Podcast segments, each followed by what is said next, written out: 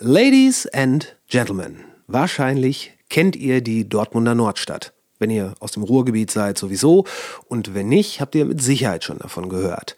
Es ist ein Ort, der medial regelmäßig als Brennpunkt, Problembezirk oder urbane Vorhölle inszeniert wird.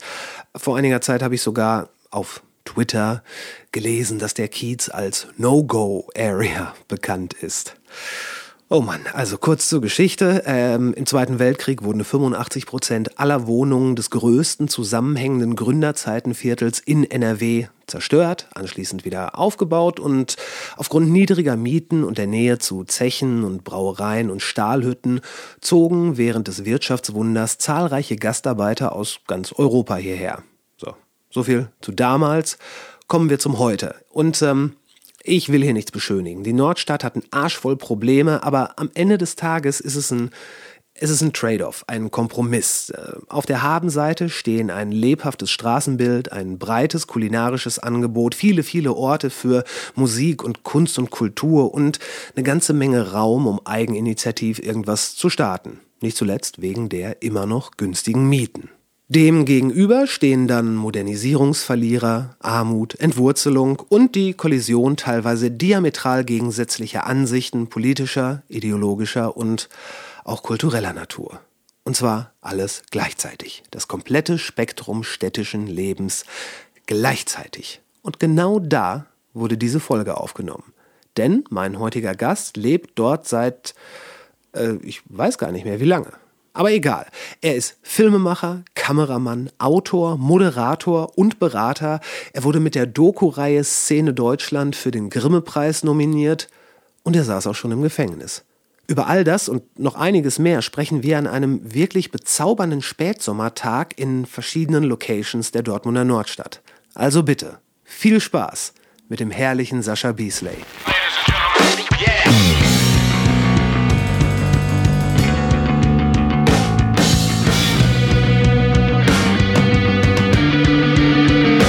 Intro. War das nicht ganz so schlimm oder nicht ganz so geil? Was wirklich drauf anlegt, könnte man Suicide bei Tiger begehen. Es gibt noch andere Feinde. Hier werden nicht so viele Leute erschossen. 10.000 Mann, wir brauchen Pferde und Kanone. Ich finde den Plan super. Die Welt geht zugrunde. Hat die Kontrolle über sein Leben.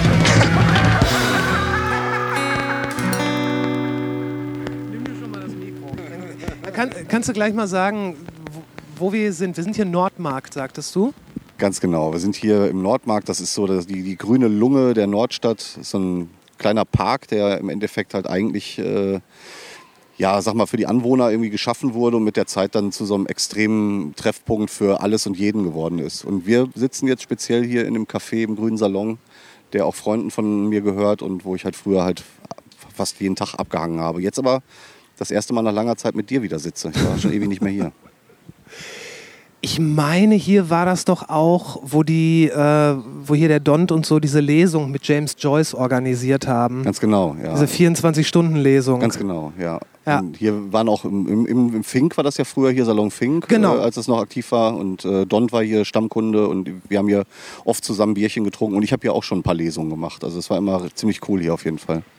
Ja, wir müssen gleich noch darüber sprechen, weil du hast ja nicht nur, du hast ja zwei Bücher geschrieben, wenn ich äh, korrekt informiert bin. Ja.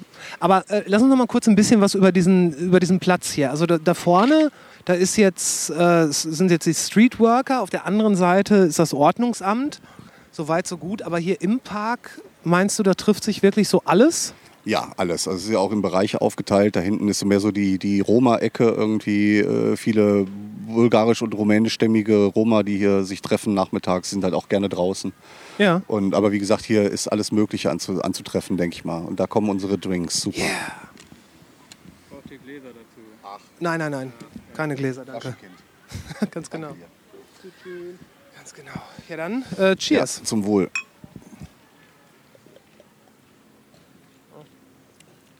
Ist das, ist das hier so zentraler Punkt Nordstadt? Ich glaube, das ist so mehr oder weniger, wird das auch von vielen als die geografische Mitte bezeichnet, wobei ich mir da nicht ganz sicher bin, aber es könnte hinkommen. Mhm. Ist so eigentlich mittig zwischen Hafen und äh, Borsigplatz gelegen.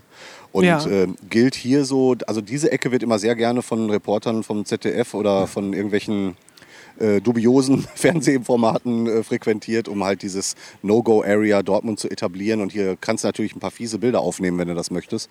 Aber alles in allem ist es hier eigentlich ganz nett. Also wir, wir sitzen jetzt hier quasi so lange, bis jemand mit einer Halbautomatik vorbeikommt. Ich glaube, hier ist Vollautomatik angesagt. Na, Halbautomatik, du bist so 2005, ist, Alter. Entschuldigung. Aber ist es, ich meine, ist es hier immer noch so wild? Nein, eigentlich nicht. Und ich glaube, es war hier auch noch nie so wild, wie es immer gesagt wird. Natürlich ist das hier eine Ecke, äh, wenn man jetzt aus Lück-Lemberg kommt irgendwie und äh, dran gewöhnt ist, dass man äh, irgendwo eine Fenchelsalami direkt nebenan kaufen kann und sich dann hier hinsetzt. Aber ich bin 2005. Ja, du weißt, was ich meine. Die Leute wollen Ja, ja. das gerne so abstempeln und äh, ich glaube, es ist einfach halt ein, super multikultureller Spot natürlich. Irgendwie hier sind alle Nationalitäten vertreten, natürlich auch eine Menge Problemleute, die halt hier auch echt Theater machen und ähm, die vielleicht auch selber nicht gerade das geilste und einfachste Leben haben und das spiegelt Mhm. sich dann natürlich auch in der Öffentlichkeit wieder. Ich glaube, der große Unterschied liegt hauptsächlich darin, dass die Personengruppen, die sich hier treffen, halt äh, keine Leute sind, die ihr Leben in einer Wohnung vom Fernseher verbringen. Und das ist halt der große Unterschied. Sie sind einfach sichtbarer, weil sie rausgehen, die sitzen hier den ganzen Tag, die haben hier 50 kleine Kinder dabei, die hier bis nachts um 11 auf der Straße Fußball spielen und so. Und das ist halt für jemanden aus dem Kreuzviertel oft ein, ein seltsames Bild. Das heißt aber nicht, dass es hier krimineller oder, oder heftiger ist, finde ich. Ja, ja, das, das, das kennt man halt. Ja, das kennt man ja auch aus andere, wirklich aus anderen Ländern. Da ist ja, da passiert ja das Leben eigentlich nicht in den eigenen vier Wänden. Da schläft man ja meistens nur. Ganz genau. Und äh, das siehst du hier ganz deutlich, dass die Leute halt irgendwie Stühle nehmen, die halt in die Wohnung gehören, so normale Holzküchenstühle und stellen die halt auf so einen siffigen Bordstein vor die Tür, wo du denkst, boah, Alter, wie kann man sich hier hinsetzen? Mega ungemütlich. Aber äh, ich, ich setze mich auch bei meinen Nachbarn mit dazu. Halt. Wir haben ja gerade auf dem Weg noch einen getroffen, Ja, irgendwie einen Bekannten. Und äh, da sitzt du da abends, irgendwie die Kinder laufen drumrum. Es ist halt super laut und quirlig und so. Aber das hat halt richtig was von Leben. Es ist was anderes, als wenn du dich irgendwie zu Hause halt vor den Fernseher setzt, zwischendurch mal das Fenster aufreißt und sagst, ja, mit dem Ballspielen auf oder so. Ne? Das ähm, ist schon Ja. ein anderes Ding hier. Da, da kollidiert dann irgendwie so eine, eine Realität mit dieser Blockwart-Mentalität, die viele Leute gerne vor sich hertragen. Ja, also ich finde es ich find's eigentlich total zauberhaft hier. Ich meine, es sind, es sind viele Leute, naja, es geht. Es ist übersichtlich, aber es ist, schon, es ist schon Leben in der Bude, kann man sagen. Auf jeden Fall. Also ist jetzt auch einigermaßen leer im Vergleich zu sonst. Okay. Du hast ja manchmal schon Tage, wo hier wirklich äh, ein paar hundert Leute auf einem Flex sitzen. Du hast dann, wie gesagt, da vorne eher so die Roma-Ecke. Da vorne äh, hinten sitzen so ein paar abgehängte deutschnationale oder ehemals Deutschnationale, die dann unter Hartz IV hier äh, zu so Modernisierungsverlierern geworden sind und sich da an den Bänken treffen, sich volllaufen lassen und den ganzen Tag darüber meckern, dass ihnen die Typen von der anderen Bank die Arbeit wegnehmen, obwohl die auch keine haben. also, weißt du, was ich meine? Du hast hier ein paar Faschos, äh, so, so Altopas irgendwie, so, die also so faschomäßig eingestellt sind, aber Ja. trotzdem hier Seite an Seite mit den anderen Leuten sitzen. Und das mag ich halt auch einfach, dass hier, äh, hier ist echt Leben und Leben lassen angesagt. Du kannst hier ganz schnell Ärger kriegen, wenn du es haben möchtest, aber du kannst ja auch deine Ruhe haben, wenn du es richtig anstellst. Ich wohne hier seit äh, zwölf Jahren in der Nordstadt jetzt, oder 13 Jahren. Und äh, ich habe hier noch nicht einmal richtig Ärger gehabt. Ja? Also kann ich mich, wenn ich 30 Jahre Iserlohn-Erfahrung äh, dagegen vergleiche, wo ich eigentlich herkomme, dagegen ist das hier das Hotel Ritz halt. ja. Was? Ja, finde ich schon. Ist dieser Lohn so, so schlimm? Ja, asozial einfach halt. Ist so? Ja, da gibt es Okay. halt, ist das nicht auf ein Viertel geteilt, sondern da ist es überall so. Grüße nach Iserlohn. ähm, und also es war schon von dir eine bewusste Entscheidung, auch in die Nordstadt zu gehen. Ja, eigentlich aufgrund des Wohnungsangebotes am Anfang, weil ich dachte, ey, so ich habe kein Problem mit, äh, mit dem, was hier halt so passiert und wie die Leute hier drauf sind und auch dieser Ruf. Da habe ich gedacht, optisch passe ich hier sowieso perfekt hin irgendwie. Und äh, mir wurde das ja auch nachgesagt, dass ich nicht so konventionell bin.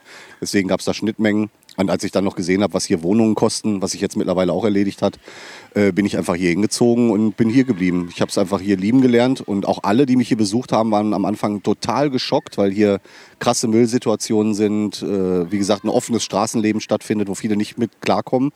Ähm, aber wenn man dann mehrmals hier war oder auch wie du jetzt hier an so einem Fleck sitzt, sagt man auf einmal so, ey, hier gibt es da Stellen, die sind halt mega. Ne? Oder wir Ja. können auch gerne gleich nochmal zum Kanal fahren oder sowas halt. Ja, ja, ja, ne? lass so mal Umschlagplatz zum Beispiel oder so. Sind halt einfach Stellen, so, das hat so ein Flair von, von Medienhafen irgendwie und äh, trotzdem aber so, so ein bisschen Scum mit dabei und so. Und ich finde die Mischung einfach perfekt, weil es hier noch nicht so durchgeplant und gekünstelt ist. So.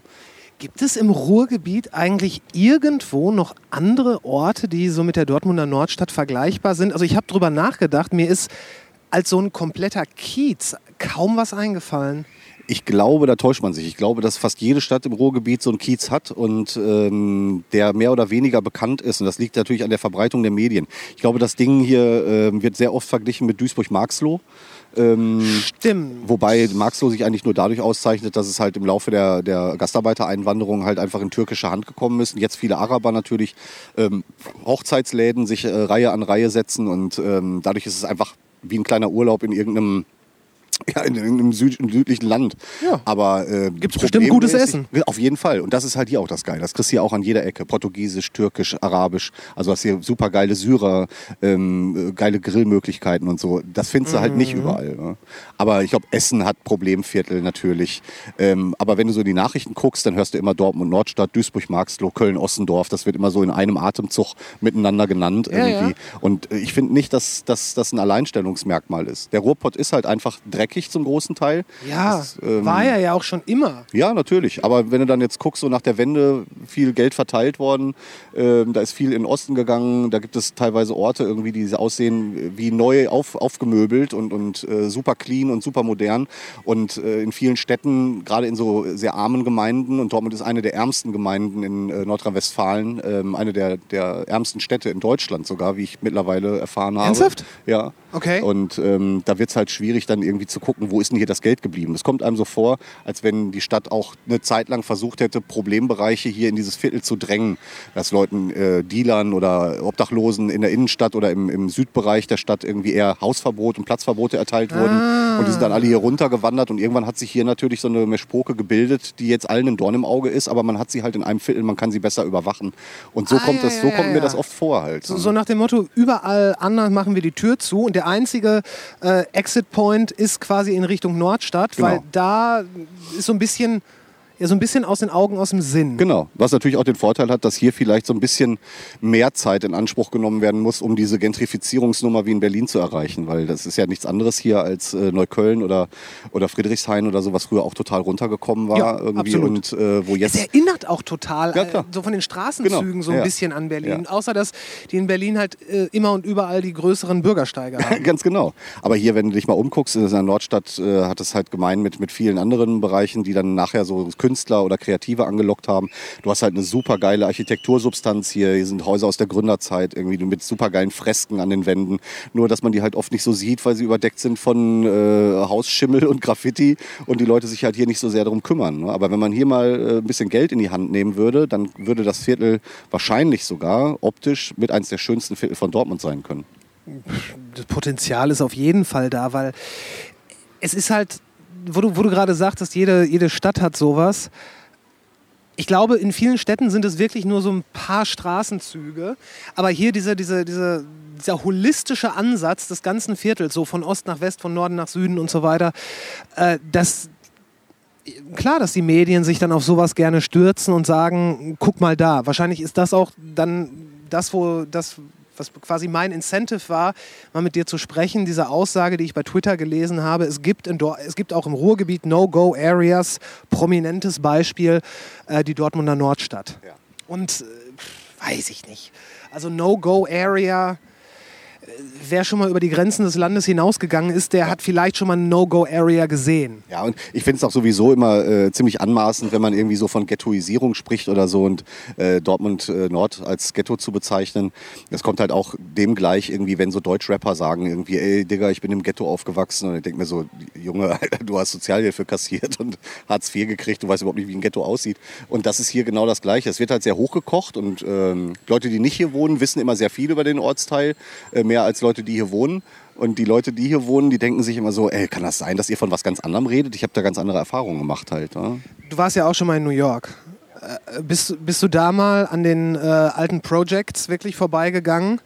So, Also ich hab das ist, da, Ja, da genau weiß man, wo der. Begriff herkommt. Genau das meine ich. Oder wenn du mal in Detroit gewesen bist oder Chicago, irgendwie in, in den Suburbs, da, da siehst du Sachen, äh, dann da bist du halt wirklich auf dich allein gestellt. So. Da ist diese, diese Broken Window-Theorie, da fliegt ein Fenster ein, irgendwie äh, zwei Wochen später ist der ganze Stadtteil im Arsch, weil überall die Ja. Häuser aufgebrochen werden. Da sind die Bullen, die fahren da abends nicht mehr durch, weil denen während der Fahrt die Reifen abgeschraubt werden und so. Und das hast du hier halt nicht. Du hast halt hier, natürlich sind hier ein paar Leute, die eine extreme Vergangenheit haben und welche, die auch so ein bisschen Umwelt mit sich bringen. Aber ich finde das eigentlich ganz sexy, muss ich sagen. Und ähm, ich glaube auch nicht, dass der Stadtteil dadurch in irgendeiner Art und Weise negativ geprägt wird, außer natürlich für Außenstehende, die denken, es muss halt alles immer Hochglanz sein. Hochglanz findest du hier mit Sicherheit nicht. Nee, wahrscheinlich nicht, aber es ist halt, ich meine, das ist doch eigentlich Stadt. Beziehungsweise das ist doch Großstadt.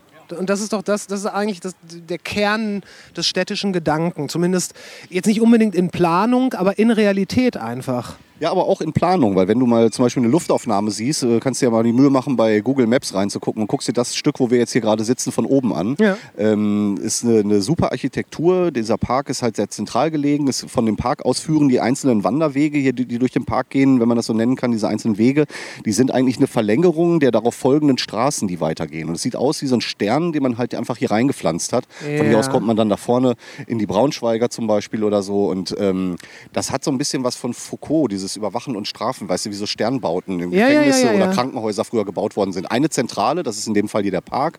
Und von da aus gehen dann sternförmig so die einzelnen Wege ab und so. Und also planerisch gesehen war das hier wahrscheinlich gedacht als der große Treffpunkt der Arbeiter, so, so wie ich das in Erinnerung habe, die halt äh, ihren verdienten Feierabend hier ein bisschen im Grünen verbringen konnten, so ein Bierchen schlürfen und hier die Nachbarn treffen. Ja? Und äh, da viele bemängeln das ja auch, dass das halt jetzt nicht mehr so ist, nicht nur weil es keine Arbeit mehr gibt, sondern weil hier halt auch Leute sitzen, die sie eigentlich hier nicht sehen wollten. Ja? Aber ich finde gerade dieses bunte, durchmischte mit den vielen Nationalitäten bringt gerade diesen neuen Flair hier rein. Du musst hier mal dienstags oder freitags hinkommen, wenn hier Markt ist. Es ist hier auf diesem Platz Markt. Okay. Das ist wie eine Reise in, in drei verschiedene Länder zur gleichen Zeit halt. ja. Also du hörst hier tausend Sprachen. Du kannst hier vorne Obst kaufen. Du hast hier so einen, so einen äh, Halal-Metzger am Start irgendwie. Äh, äh, also kannst du gar nicht beschreiben. So, das ist halt wirklich, als wärst du in, auf irgendeiner Medina unterwegs halt. Ja. Das ist echt ganz cool eigentlich. Mir gefällt sehr. Hattest du hier schon mal irgendwie Stress in der Nordstadt? Keinen, den ich nicht selbst verursacht hätte, glaube ich. Nein, ernsthaft. Also äh, du hast hier genauso viel Ärger mit, mit Idioten wie, wie überall auch. Ich, ich glaube auch dieses Saubermann-Image von verschiedenen Stadtteilen, also ich führe gerne das Kreuzviertel immer wieder an. Naja. Da passieren dann auch Sachen. Da werden Studentinnen vergewaltigt auf dem Weg nach Hause in ihrem Hauseingang oder so. Ja? Das wird halt nur nicht so hochgepeitscht irgendwie, weil es dann halt äh, vielleicht eine andere Kultur war, die daran nicht beteiligt war. Und hier wird sehr viel abgewälzt auf die Roma natürlich irgendwie, äh, die natürlich auch eine andere Einstellung zur Müllentsorgung haben. Das muss ich auch ganz offen zugeben. Das sieht man hier auch deutlich. Wir waren ja gerade bei mir vor der Haustür, da standen zwei Couchgarnituren irgendwie auf dem Bordstein. Und keine kleinen. Nein, und das ist jeden Tag eine andere vor allen Dingen. Ist das so? ja, tatsächlich. Ähm, am Anfang fand ich es auch widerlich, aber irgendwie mittlerweile, es gehört halt einfach irgendwie dazu. Und ich glaube, wenn man dann dafür sorgt, wie ich gerade sagte, dass hier so viel komprimiert wird von verschiedenen Leuten, die man als Problemfall sieht, dann darf man sich nicht wundern, wenn das dann auch optisch zutage tritt und man dann hier die Folgen beseitigen muss. Ja. Äh, Kennst du diese Theorie? Ich glaube, das haben sie tatsächlich auch in New York umgesetzt, ähm, dass so in den in den schwierigeren Bezirken. Also gut, es gab natürlich eine Zeit, da war ganz New York ein schwieriger Bezirk, aber äh, als es dann halt eher so Brooklyn, Flatbush und sowas alles. Ähm, in dem Moment, als die Stadt dann wirklich gesagt hat, wir räumen auf und wir sorgen dafür, dass Müll von den Straßen kommt und das so machen wir so lange, bis die Leute realisieren, dass eine saubere Straße schön ist. Und das hat relativ schnell funktioniert. Das wundert mich auch.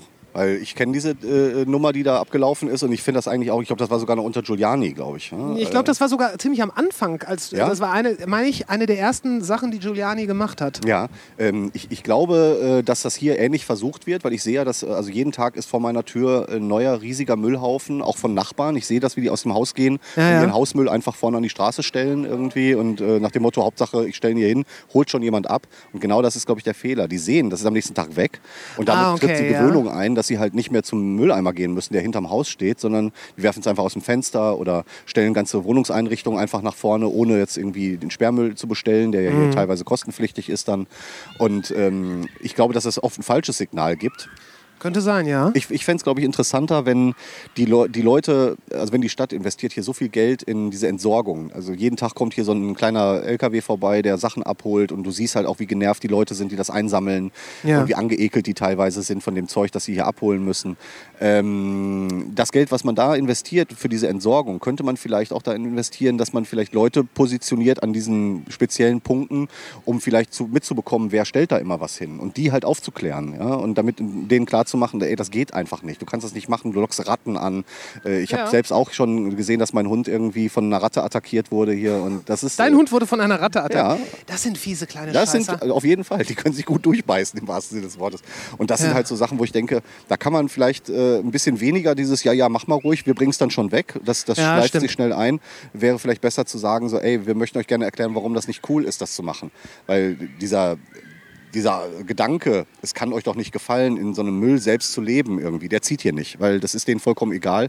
Und das liegt daran, dass die meisten Leute, die sich hier dementsprechend verhalten, halt aus einer Gegend kommen, wo selbst die vermüllteste Nordstadt-Ecke immer noch aussieht äh, wie ein Fünf-Sterne-Resort halt dagegen. Ne? Also gerade hier die, die Roma, die hier sind, da kommen viele aus Plovdiv und ähm, wenn du da mal Bilder aus der Stadt siehst, Plovtev? Plovdiv, das ähm, ist eigentlich gibt es gibt so eine Busverbindung Dortmund Plovdiv und zurück halt irgendwie und das Okay. kommen viele der Roma her, viele die glauben, sie könnten hier arbeiten oder sind ja dann auch legal hier mit Sozialversicherungsausweis, Ja, ja. kriegen aber keinen Job und wenn du diese Stadt siehst, wenn du da mal einen Bericht drüber siehst, kannst du dir nicht vorstellen, dass es 2021 in Europa sowas möglich ist halt. Äh, ne? Ich, äh, Geografie ist nicht meine Stärke. Wo ist Plovtev? Äh, Das ist eine rumänische Stadt. Ich glaube, es ist ein rumänisch-bulgarisches Grenzgebiet. Ich hoffe, ich sage da jetzt nichts Falsches, aber äh, das ist auch Wir werden das Ecke. fact-checken bei Zeit. Ja, aber das ist halt, ich habe Bilder gesehen, die sind so heftig und ich habe halt hier mit vielen Leuten geredet. Ich habe hier oft früher gesessen und auch mit Leuten gequatscht irgendwie. Verständigt man sich so halb auf Türkisch, Deutsch, Englisch Gemisch irgendwie und die meinten dann so, ja, hier, da komme ich her und dann habe ich mir das mal angeguckt im Netz. Also die Hauptstraßen kann man gar nicht so nennen, das sind einfach so Schotterwege und rechts und links geht halt dann der, der Müll, äh, äh, den ich aus dem Fenster geworfen habe, der ist so fermentiert wie so eine Halfpipe an der Wand von dem Haus hoch. Es gibt kein fließendes Wasser, es gibt keine Kanalisation. Das ist tiefstes Mittelalter. Und wenn die dann hier hinkommen und die denken, ey, easy, ich kann hier Müll hinschmeißen und am nächsten Tag ist der nicht mehr da, dann kann ich das auch Ja. irgendwo nachvollziehen. Das heißt ja, Ja. nicht, dass die dreckig sind oder dass die es lieben, im Rotz zu leben oder so. Nee, offenbar eben nicht, weil sie bringen es ja raus. ja, ganz genau. W würdest du mal so nach, nach Plovtev, würdest du da mal so eine Busfahrt hinmachen? Ich weiß nicht, ich wüsste nicht so richtig, was ich da soll. Also das wäre ja dann wieder so ein Katastrophentourismus. Ähm, Berichte über den Ort gibt es genug, äh, auch ein paar sehr gute äh, Dokumentationen, als hier diese, diese ähm, Leiharbeiter-Geschichte aufgedeckt wurde. Es gab hier so einen äh, Typen, äh, der hier Schlafplätze an Roma vermietet hat und den irgendwie für einen Schlafplatz in einem Mercedes Sprinter hinten drin mit einer Matratze, wo dann vier oder fünf Leute auf dieser Ladefläche pennen mussten, 150 Euro die Woche abgeknöpft hat. Wie bitte? Ja, und der hat halt sich an dem Leid der, der Menschen hier noch bereichert und so. Und ähm, das wurde so ein bisschen aufgedeckt. Ich glaube, vom ZDF war das damals, glaube ich, sogar oder die ARD.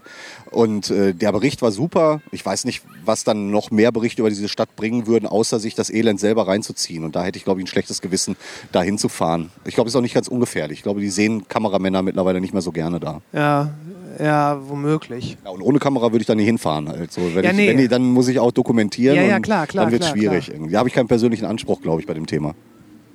Ja.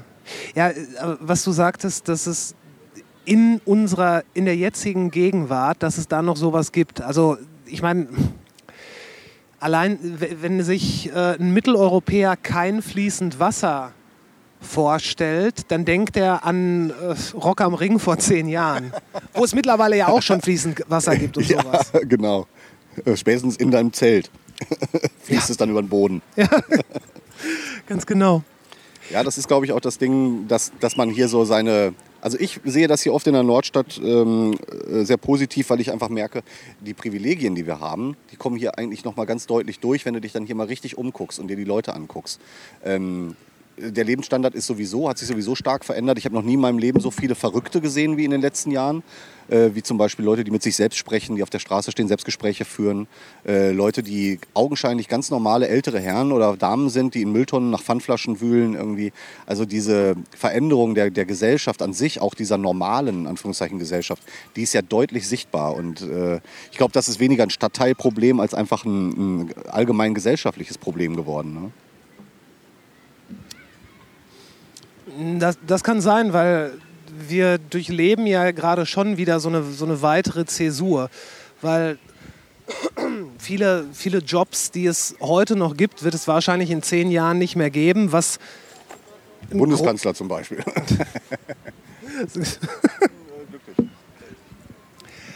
Ja, ich meine ich mein eigentlich. Nö, im Moment nicht. Ich glaube eher so Sachen aus dem Niedriglohnsektor. So Sachen wie äh, Kassierer, ähm, gut, weiß ich nicht. Also all diese, diese Sachen, die, die man so mal eben machen kann, Das wird viel, sehr, sehr viel wird, glaube ich, in den nächsten zehn Jahren wegfallen durch Automation und all sowas. Und äh, ja, ich, ich glaube, zu Recht haben viele Leute das Gefühl, dass sie dann den Anschluss ein bisschen weit verlieren. Ja, denke ich auch. Hat aber natürlich auch was mit, äh, mit, dem Net, mit dem Internet zu tun, irgendwie, dass viele Leute glauben, das wäre der Fluch der, der Menschheit gewesen. Ich halte eher die sozialen Netzwerke für den größten Fluch in, im Internet. also, aber äh, ich, ich glaube schon, dass einige Leute zu Recht auch glauben, sie wären auf der Strecke geblieben, weil sie einfach nicht mitgenommen worden sind an einem bestimmten Punkt, weil Entscheidungen halt hauptsächlich an Profit geknüpft sind und äh, da natürlich einfach so Einzelschicksale ausgeblendet werden. Das ist äh, vollkommen normal im Kapitalismus. Da kann man jetzt natürlich sagen, ach, äh, wie schön das doch wäre mit dem Sozialismus zum Beispiel. Aber da sieht man ja auch, dass das Staatsmodell nicht besonders gut funktioniert hat in der, innerhalb der Geschichte. Nicht so. Also es ist halt ein Teufelskreis. So entweder du entschließt dich dazu, dass es halt geil ist, um in die Ecke einen Starbucks zu haben und überall mit deinem MacBook in einem Café zu sitzen und dann dein Latte zu schlürfen und deine Arbeit von da aus zu machen. Oder du sagst, du möchtest halt gerne wieder haben wie früher. Ja? Aber ich glaube nicht, dass früher alles besser war. Ich glaube, es war früher einfach alles anders. Und man muss sich entweder anpassen oder man bleibt auf der Strecke. Absolut richtig. Zumal, wo, wo, wo ich halt so ein bisschen verstehen kann, ähm, dass, dass Leute da dazu neigen zu sagen, früher war alles besser, ist, früher war, glaube ich, noch nie in der Geschichte so sehr gerade eben wie heute. Weil früher ist, äh, ist jetzt vor 15 Jahren. Das stimmt absolut, da hast du vollkommen recht. Was aber viele Leute auch nicht sehen, ist, dass es uns noch nie so gut ging wie jetzt. Und zwar äh, damit, klar, jetzt wirst du natürlich äh, direkt auf der Stelle hier 50 Leute auf dem Platz treffen, die dir sagen würden, nee, das sehe ich aber So, ganz so anders. gut geht's mir gar so nicht. gut geht's mir nicht. Aber wenn du mal guckst, irgendwie Deutschland äh, an sich, ähm, äh, wir haben mehr Geld, jeder hat mehr Geld zur Verfügung als früher, auch wenn das immer noch wenig ist für viele. Aber ähm, wir, also ich hasse diesen Satz ja meckern auf hohem Niveau, aber genau das ist es ja eigentlich. Wir gehören zu diesen privilegierten 5% der Weltbevölkerung irgendwie. Wir haben fließend Wasser, wir haben einen Internetanschluss, wir dürfen unsere Meinung frei sagen, ohne in den Knast zu kommen. Äh, du kannst hier eigentlich dich frei bewegen. Ähm, und jetzt gerade auch mit diesem Impfthema und sowas kommen ja wieder so Stimmen hoch, ähm, dass man hier beschränkt und, und eingegrenzt wird. Das sehe ich halt überhaupt nicht so. Weil Wir haben alle Freiheiten, die man sich nur vorstellen kann.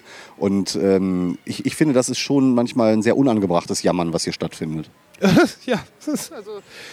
Äh, da rennst du bei mir offene Türen ein. Also in dem Moment, wenn jemand im öffentlich-rechtlichen Fernsehen sagen kann, dass er unterdrückt wird und dass er seine Meinung nicht äußern kann, könnte, ich meine, man, man, äh, man sieht da eine gewisse Ironie drin, weil es ist so ein schönes Simpsons-Zitat, wenn es dir nicht passt, dann geh doch nach Russland. Ich habe äh, vorgestern in der Innenstadt äh, hier in Dortmund äh, eine alte Dame mit einem Schild, mit einem selbstgebastelten Schild gesehen, die an den Cafés vorbeiging und einfach nur dieses Schild hochgehalten hat. Die hat kein Infomaterial verteilt, die wollte einfach nur ihre Botschaft streuen. Und auf diesem Schild stand irgendwie, ähm, äh, Deutschland äh, schafft sich ab und auf der anderen Seite stand irgendwas, ich weiß nicht mehr den genauen Wortlaut, aber so nach dem Motto, äh, Freiheiten werden uns Stück für Stück genommen, bla bla bla. So dieses, ich wusste nicht mal, worauf es bezogen war, aber ich habe es jetzt in so eine Impfrichtung und auf die neuen Verordnungen und, und Lockdown und so Könnte ja sein. Und mit dem Vorbeigehen habe ich dann so ihr zugerufen irgendwie, du kannst ja gerne mal drei Monate in Sudan ziehen, dann können wir uns noch mal unterhalten halt. Und, und dann hat sie mir halt hinterher gerufen, von wegen, man darf sich nicht immer mit dem Schlechteren vergleichen halt. Das ist, Ja, mir wo- zu einfach mit, gedacht. wem möchte man sich denn Ganz dann genau. vergleichen? Ja, mit dem Besseren macht auch keinen Sinn halt. Ja, aber und selbst wenn, selbst wenn man sich gerne mit dem Besseren ver äh, vergleichen möchte, wo guckt man denn da dann so hin? Wo ist das Bessere Ja. halt? ne? Also Aber- das gelobte Land irgendwie. Äh, ich meine, Deutschland ist das äh, zweitgrößte Einwanderungsland und ich glaube auch, äh, darf, das ist auch ein, ein großer Grund dafür, warum hier durch diese Vielfalt auch so viel möglich ist. Wenn man diese ganzen Problemfaktoren, die viele hier sehen, irgendwie einfach weglöschen würde, irgendwie dann, dann wird äh, auch ein riesengroßer Teil von Kreativität, von, von Arbeitskraft wegfallen halt. ja. Das, das wird oft halt einfach übersehen. Die Leute werden als Störfaktor empfunden, weil sie einfach anders sind oder weil sie fremd sind oder so. Das geht mir echt auf den Sack. Ja. Wo ich, ich wüsste nicht mal, wo ich essen gehen soll. Ich weiß, Genau, ich weiß nicht, genau. wann ich das letzte Mal in einem in, in so einem Restaurant mit äh, gut bürgerlicher Küche war. Ja, da wird jetzt jemand anderer sagen wahrscheinlich, ja, die gibt es ja auch gar nicht mehr. Also, der überall Dönerboden drin. Naja, äh, ich würde mal behaupten, dass es das generell das kulinarische Angebot, wenn ich meine, ich bin in den 80ern aufgewachsen, gut, da war ich jetzt noch nicht irgendwie äh, selber, da bin ich halt mitgegangen, wenn meine Eltern äh, ins Restaurant gegangen sind, aber allein wie viel es da jetzt gibt, wie viel du in einer, in einer Durchschnitts Mittelstadt dir schon auswählen kannst. Ja, auf jeden Fall. Und die Nordstadt hier ist halt kulinarisch auch echt eine super Bereicherung. Ne? Also allein diese portugiesischen, spanischen und, und, arabischen Restaurants hier, du hast da so eine Vielfalt an Auswahl und äh, das ist so cool, wenn du da hingehst und äh, hat überhaupt nichts zu tun mit dieser hippen Berliner Nummer irgendwie, sondern das ist hier einfach so, die Restaurants sind hier, weil die Leute hier wohnen und die machen ja. natürlich ihre Restaurants auf, ja, weil sie das können, weil sie kochen können, weil die Mutti halt einfach ein geilen, äh, geile, äh, geiles Hähnchen brät irgendwie beim Portugiesen, dann geht man da halt auch gerne hin. Ne? Also ich finde es echt extrem, empfinde es einfach als Bereicherung. Ja, das ist ein gutes Stichwort. Also es, es ist ja auch bereichernd, weil äh, natürlich Ach, ich, ich kriege den Namen. Das ist Professor Schulze war das, glaube ich. Ich werde das auch nochmal fact-checken. Der hat mal äh, so, ein, so, ein, so ein Muster aufgebaut, wie Kreativität entsteht. Und es muss halt immer einen Störfaktor geben. Wenn alles homogen ist, gibt es keinen Grund für Kreativität. Und ähm, der Störfaktor ist da vollkommen wertfrei zu sehen. Einfach irgendwas, was nicht so genau reinpasst, wo man gucken muss, okay, wie, wie arrangiert man sich jetzt mittlerweile? Und dann entsteht sowas wie Kreativität. Und die Erweiterung eines, ja, eines, eines Lebensraumes durch äußere Einflüsse ist, ja, kann ja gar nicht anders als Bereicherung äh, angesehen werden, weil es ist ja nicht so, dass irgendjemandem was weggenommen wird. Genau. Das ist eine Erweiterung einfach, Ja, genau. ja. Das ist eine sehr schöne Theorie, finde ich, weil ähm, ich glaube, das erklärt auch, äh, warum hier äh, die Leute wohnen, die hier wohnen. Also jetzt auch, auch mich mal eingeschlossen. Ich glaube, Leute, die selber auch einen gewissen Störfaktor mit sich, mit sich bringen, äh, fühlen sich hier halt sehr wohl, weil sie eben nicht mit dieser Flatline zurechtkommen und nicht in dieser homogenen Nummer untergehen wollen, sondern äh, denen das rausstechen und vielleicht auch mal unangenehmer auffallen, in Anführungszeichen, äh, äh, einfach als Lebensmaxime genommen haben. Und äh, das, das bringt Kreativität und kreative Menschen hier auch zusammen. Ne? Du hast im Kreuzviertel oben natürlich auch eine ganze Menge interessanter Leute, die tolle Jobs machen, aber es geht dann eher in diese Grafik-Design-Richtung viel halt. Und da Ja. wird man ein schöner Standpunkt gesucht, der halt irgendwie auch was hermacht. Und wenn sich Leute von da mal hierhin verirren, dann ist es halt, um sich irgendwie ein günstiges Ladenlokal anzugucken. Die kommen dann aber mit dem, mit dem Drumherum nicht so gut zurecht. ne? Und deswegen bleiben die auch nicht lange hier. Die Leute, die hier ansässig sind und die hier erfolgreich sind, die passen alle genau in das Schema, das du gerade beschrieben hast. Ja, und äh, machen wir uns nichts vor. Die Geschichte hat es gezeigt, die größte Kreativität und die größten kreativen Schmelztiegel und auch Epochen sind immer aus einer gewissen Notsituation raus äh, entstanden. Könnte man nehmen, äh, die, die 60er. Äh, Vietnamkrieg und so weiter, Krieg, den Drogen, daraus kam die Hippie-Bewegung. Dann äh, New York in den 80ern, Punk, Hardcore, äh, als New York halt wirklich ein, ein lebensgefährliches Pflaster war. Berlin in den 80ern. Das waren, das waren immer diese Schmelztiegel, immer Orte, an denen eben nicht alles schöne neue Welt war. Ganz genau. Und ich glaube, das ist auch ganz wichtig, dass das auch so bleibt, weil man sieht ja, was passiert, wenn man versucht, irgendwie Städte so ein bisschen äh, zu begradigen und, und äh, Störfaktoren aus dem Weg zu räumen. Ähm, dann nimmt man dem Stadtteil auch gleichzeitig ganz oft die Seele irgendwie. Ich, mir fällt jetzt kein direktes Beispiel dazu ein, aber ich, äh, wenn ich mich zum Beispiel an Reisen, ich äh, wandere ja auch viel, wenn wir in Bayern unterwegs waren oder ich bin mal in die Schweiz gefahren, das ist ja so von der Optik her, ist das ja alles auch sehr, sehr deutsch irgendwie. Auch in der Schweiz äh, kommt man sich ja eigentlich vor, ähnlich wie in Deutschland. Da gibt es keine Ja. großartigen kulturellen Unterschiede und Ja. so. Aber da ist alles so geleckt und das ist in Bayern, fängt das schon an. Das fä- fängt schon an, wenn du hier im Ruhrgebiet durch die, über die Autobahn fährst. Die, der Zustand der Straßen, wie die Rastplätze aussehen. Und sobald du dann über die Grenze von Rheinland-Pfalz fährst, da geht es dann schon los. Dann hast du auf einmal da so High-Class-Toiletten an den Rastplätzen ja. äh, die alle tiptop sauber sind und so und, und äh, in Bayern äh, die ganzen Gegenden und die guten Viertel, wie das aussieht, das ist so steril, dass es mir echt hochkommt teilweise und da habe ich mich nicht besonders wohl gefühlt. Optisch mag das vielen Leuten gefallen, Mhm. Ja, aber es die ist halt Seele diese. Halt. Postkartenromantik. Ja, genau. Das ist So, nicht meins. Ja, das ist sowas, da, das Auge, das, das Auge gleitet davon so schnell ab. So nach zwei, nach zwei Tagen hat man diese, diese Idylle, diese künstliche Idylle, glaube ich, einfach satt. Und äh, ja, verständlich, weil ich denke mal auch, dass, dass der Mensch an sich eher jemand ist, der Probleme lösen möchte. Und wenn dem keine Probleme quasi vorgegeben werden, die er lösen kann, dann fehlt da was. Ja. Es, ähm, das war doch hier auch bei, bei. Du hast bestimmt den Film. Bist du überhaupt so ein Filmtyp? Schon, ja, kann man sagen. Gut, Matrix hast du natürlich gesehen. Habe ich gesehen, ja. Da gab es ja diese eine Stelle im ersten Teil, wo der, das Programm, also Agent Smith, gesagt hat, die erste Matrix war ein Paradies. ähm, und alles war schön, niemand musste leiden und die Menschen, die ja als Energiezellen da missbraucht wurden, der Geist der Menschen hat das abgestoßen, weil die damit nicht klarkommen und er hat dann die These formuliert, offenbar definiert sich die Menschheit über Leiden. Und Das ist gut, ja. ja, und ich glaube, dass, also ein Stück weit stimmt das, weil das, das ist doch letzten Endes das, was wir alle immer nur getan haben. Wir haben versucht, etwas zu überwinden. Ja. Und wenn nichts da ist, dann, dann ist man auch irgendwie wie so, ein, wie so ein Tier im goldenen Käfig. Absolut. Sehr philosophisch, aber es trifft es eigentlich auf den Punkt halt. Ja, ich habe meine philosophischen Momente. äh, so, du, du bist ja selber auch ein kreativer Mensch. Du hast zwei Bücher geschrieben und du hattest mal, du hast oder hattest mal einen Blog. Genau. Ähm, ich habe der Blog, der existierte eigentlich schon vorher. Das war Dortmund Diary. Äh, hieß das Ganze. Die Seite habe ich jetzt äh, letztes Jahr vom Netz genommen Warum? während des Lockdowns. Ähm, es hatte den Grund, dass mein zweites Buch, das 2000, also 2015 ist mein erstes Buch rausgekommen, Zurück aus der Hölle. Das war meine Ja. Autobiografie. Ähm, 2017 habe ich dann gedacht, ich muss unbedingt was hinterher schießen, was nicht ganz so schwermütig ist und nicht ganz so ernst und wollte halt was, was Lustiges, Asoziales rausbringen. Und da war mein Blog natürlich super geeignet. Das heißt, die Geschichten, die auf dem Blog waren, habe ich dann in Buchform geklatscht und beim Korrektivverlag veröffentlicht. Das Buch nennt sich Bisleyland, enthält äh, 40 Kurzgeschichten über Sauf- und Partygeschichten, die ich hier in Dortmund und im Sauerland erlebt habe. Und ähm, aufgrund der, der Gleichheit, das heißt, dieselben Geschichten auf dem Blog waren, wie auch in dem Buch, Ah, habe ich den Blog dann okay. runtergenommen, weil der Verlag hat natürlich auch gedacht, ey, warum sollen die Leute das Buch kaufen, wenn sie es im Netz umsonst lesen können? Äh, und dann habe ich das dann irgendwann habe ich das dann äh, eingestampft. Okay. Okay. Ähm, für die Leute, die das erste Buch nicht kennen, ähm, warum. Es ist so eine richtige Journalistenfrage. Warum schreibt irgendjemand einfach seine Memoiren? Was Ja. war denn da los? Ja, vor allem mit ähm, Mitte 40 seine Memoiren zu schreiben, ist natürlich grenzt entweder an Größenwahn oder man hat eine Menge erlebt. Bei mir war es eine Mischung aus beidem.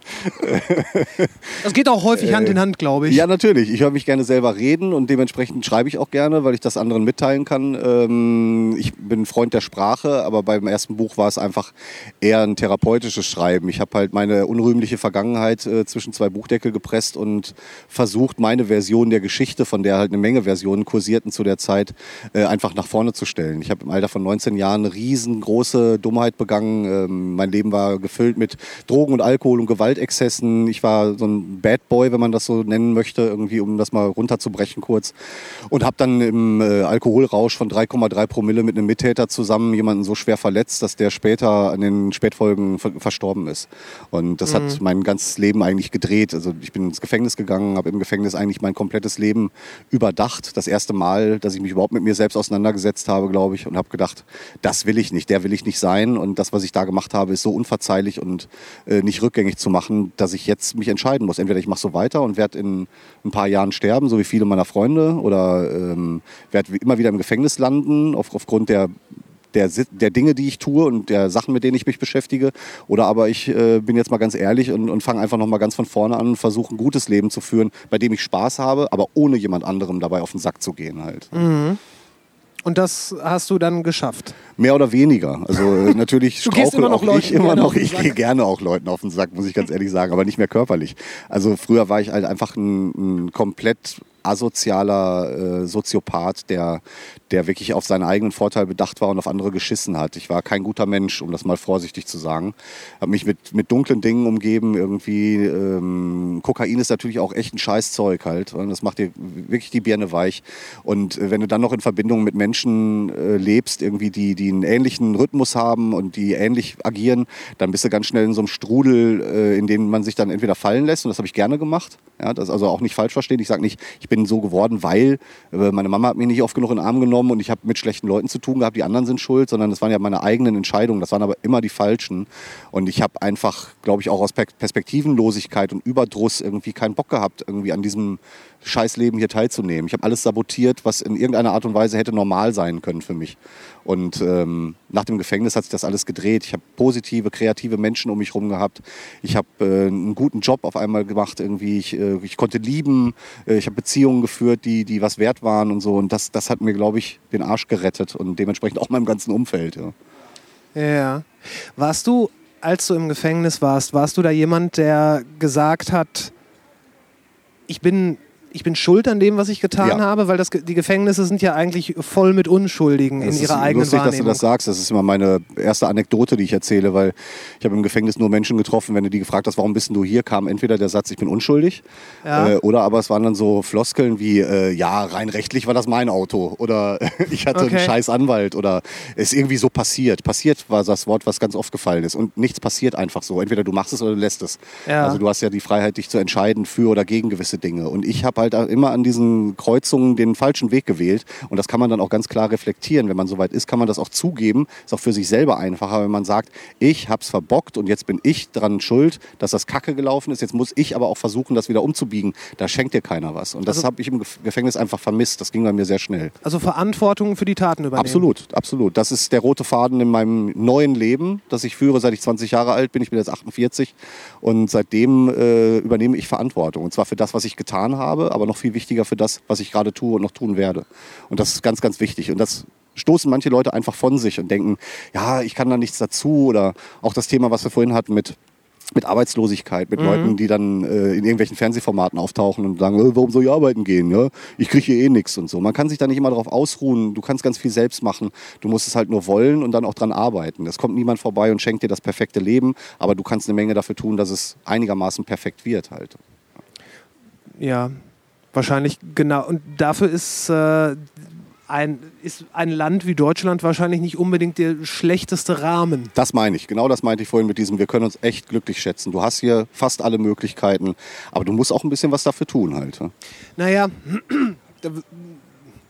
es muss ja auch nicht jeder, weil da würden dann wahrscheinlich auch Leute um die Ecke kommen und sagen, ja, das ist ja im weitesten Sinne dieses Märchen von jeder kann Millionär werden. Aber ich glaube, ich glaube, das meinst du gar nicht, weil Genau. das, nicht jeder kann Million, jeder kann Millionär werden, aber nicht alle. Genau, genau. Das stimmt, das stimmt. Das ist eine gute Umschreibung und vor allen Dingen glaube ich auch äh, die Definition davon, was ist denn das perfekte Leben, würde ich jetzt nicht damit umschreiben, Millionär zu werden, sondern vielleicht einfach mit sich und seiner Umwelt im Reinen zu sein irgendwie. Und das ist was, was ich früher nie gehabt habe. Ich habe mich auch selbst gehasst, ich habe mich auch selbst zerstört. Also Drogen- und Alkoholkonsum ist ja natürlich auch immer irgendwo eine Selbstverletzung und ähm, auch zu Zeiten, in denen ich meine, meine wirklichen heftigsten Gewaltphasen hatte, war es mir nachher auch egal, ob ich auf die Fresse kriege oder der andere. Eigentlich war es mir sogar manchmal ganz lieb, wenn ich die Schnauze voll gekriegt habe, weil ich einfach dieses sich spüren, lebendig zu sein, da habe ich mich einfach ich habe mich halt noch nie so lebendig gefühlt wie zu dem Zeitpunkt, wo du auf drei Leute losrennst und nicht weißt, wie du da wieder rauskommst. Und das waren einfach auch so Sachen, wo man sich selber Schaden zufügt. Das habe ich heute nicht mehr. Also heute ist mir nichts ferner als das, weil ich heute mit 48 natürlich hoffentlich andere Wertmodelle im Kopf habe als mit 20 oder mit 16. wäre Aber gut. auch, weil ich einfach ein, anderes Leben führe mittlerweile so. Aber ich kann das sehr gut nachvollziehen, dass man sich dann da fallen lässt in diesem Sumpf und da vielleicht denkt, irgendwie jetzt, ihr wollt mich so, dann kriegt ihr mich jetzt auch richtig so. Ja? Und das ist, das ist Ja, nicht ja, mehr mein ja, Ding halt so. Ich will gerne was dafür tun und finde es natürlich toll, wenn ich Unterstützung aus welcher Richtung auch immer kriege irgendwie, aber das muss nicht finanziell gelagert sein irgendwie. Ja. Ich habe Zeiten gehabt, wo ich gut wie gar nicht, äh, äh, gar keine finanziellen Mittel hatte, wo ich wirklich auch mit, mit irgendwelchen illegalen Geschäften mich äh, mehr oder weniger halb über Wasser halten konnte. Und dann hatte ich wieder Zeiten, in denen ich äh, in der Spielbank irgendwie äh, äh, hohe Beträge verzockt habe, weil es einfach wie Kaugummi in meiner Tasche war, auf das ich geschissen habe. So. Und heute ist halt, heute weiß ich viele Sachen viel mehr zu schätzen. Also Menschen um mich herum, meine Freundin, ähm, Geld natürlich auch, aber auch so eine gewisse Sicherheit, die mir früher vollkommen egal war. Und äh, die definiert jeder für, anders für sich. Aber für mich ist das das Wichtigste, einfach irgendwie in den Spiegel gucken zu können morgens und zu sagen, "Ja, du bist ein cooler Dude, mit dir bin ich zufrieden, bis jetzt alles richtig gemacht, mach weiter so. Und das habe ich nicht oft gehabt, muss ich ganz ehrlich sagen. Du warst mal eine Zeit lang Streetworker oder bist du das immer noch? Nein, also ich war es auch nie. Ähm, Okay, mein mein Buch hat den Untertitel Vom Gewalttäter zum Sozialarbeiter. Ähm, das ist so ein, so ein Ding vom Verlag gewesen. Die brauchen ja immer so wie bei RTL so Untertitel. Hier Schlag Ja, ja. weiter, kleines Kinderherz und Natalie Endstation Babystrich und sowas. Äh, und bei mir war das Okay, halt vom Sozial- Gewalttäter zum Streetworker zurück aus der Hölle. Das musste halt reißerisch sein. Ähm, im Endeffekt habe hab ich natürlich viel soziale Arbeit gemacht, aber ich kann mich nicht so nennen, weil ich das nicht studiert habe. Ähm, ich habe aber mit dem Jugendamt von verschiedenen Städten, äh, Schwerte, Iserlohn, Dortmund, viel gemacht, viele Jugendprojekte gemacht. Ich habe Anti-Gewalt-Training angeboten, habe mit, mit gefährdeten Kids gearbeitet, habe Leute besucht in dem Gefängnis, in dem ich früher selber gesessen habe, habe ich dann Anti-Gewalt-Trainings angeboten, äh, habe dann mit Leuten, die kurz vor der Entlassung standen, so Körpersprache-Seminare gemacht, habe die mit Kamera dabei gefilmt, ihnen gezeigt, wie sie sich bewegen, wie sie sich verhalten und ihnen auch mal Alternativen aufgezeigt, außerhalb der Faust in die Fresse-Nummer, äh, dass Mhm. es da auch noch andere Sachen gibt. Und für die war das halt immer super zu sehen, dass jemand, der an demselben Punkt war, wo sie oder vielleicht sogar noch tiefer unten, jetzt auf einmal da die Möglichkeit hat, selber da zu arbeiten. Das war für die ja vollkommen seltsam irgendwie, weil die dachten, ich bin jetzt hier und ich werde immer wieder hier landen, meine ganze Familie war im Gefängnis, mir gibt eh keiner eine Chance, ich habe ausgesorgt für immer. Ähm, das Im sind so negativen fünf- Sinne. Genau, 15-Jährige, die sagen, mein Leben ist zu Ende, das wird immer so weitergehen. Und auf einmal sehen die jemanden wie mich, der war auch hier, der hat nebenan in der Zelle gesessen, zwar 30 Jahre früher, aber der hat jetzt auf einmal einen eigenen Schlüssel für die Hütte. Wie geil ist das denn? Ne? Also Ja. sehen die, da kommt noch ganz viel, aber da auch wieder der, der Schluss, da muss ich aber was für tun. Das kommt nicht von alleine. Aber ich kann was machen, wenn ich hier rauskomme. Ich muss nicht immer wieder hier landen. Also du, du hast quasi schon die Arbeit eines Streetworkers gemacht oder Ja, du ja. hast, naja, du hast mit Menschen gearbeitet. Ganz also. genau, ganz genau. Es waren Kinder, aber es waren auch äh, Leute aus ähm, extremen Bereichen oder extremistischen Bereichen, Ex-Nazis, Ex-Salafisten, ähm, viele Leute, die halt einfach auch in ihrem Leben an einem bestimmten Punkt die falsche Abzweigung genommen haben und dann aber selbst realisiert haben, das will ich nicht mehr oder das war falsch. Die Einsicht muss natürlich erstmal da sein, dass das falsch war. Ja, man Ja, kann da nicht weiter drauf rumreiten, sonst kann man keine Unterstützung erwarten. Aber wenn man wirklich ernsthaftes Interesse daran zeigt, sein Leben in eine andere Richtung zu drehen, dann war das für mich ganz klar, dass man denen helfen muss. Und äh, das ist bei mir, hat das damals nicht so stattgefunden. Ich habe das ziemlich alleine hinbekommen, aber vielleicht auch, weil ich Hilfe abgelehnt habe und eher so ein Lone Wolf war zu der Zeit. Aber jetzt macht es mir unheimlich Spaß zu sehen, dass ich aus diesem ganzen Mist und Dreck und Ekel, den ich damals, der mich umgeben hat, heute was Positives drehen kann. Und das ist, eine, das ist ein wirkliches Geschenk. Also ich bin mega dankbar für das Leben, das ich jetzt führen darf halt. ja.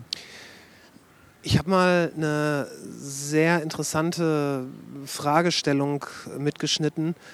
Da ging es halt auch um Leute, die aus extremistischen Glaubensmustern, seien es jetzt äh, religiöse oder äh, nationalsozialistische, wenn die dann da rauskommen, die Frage war, was, was hat die Gesellschaft denen denn anzubieten?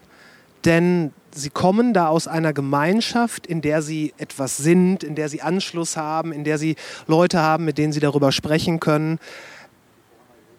Ich glaube, diese, dieser, dieser Sog, den so etwas ausübt, dem ist sehr schwierig zu entkommen. Würdest- Absolut. Du hast eigentlich auch die, genau die Punkte angesprochen, die bei extremistischen Neigungen wichtig sind. Und die sind vollkommen austauschbar, egal welcher Phänomenbereich.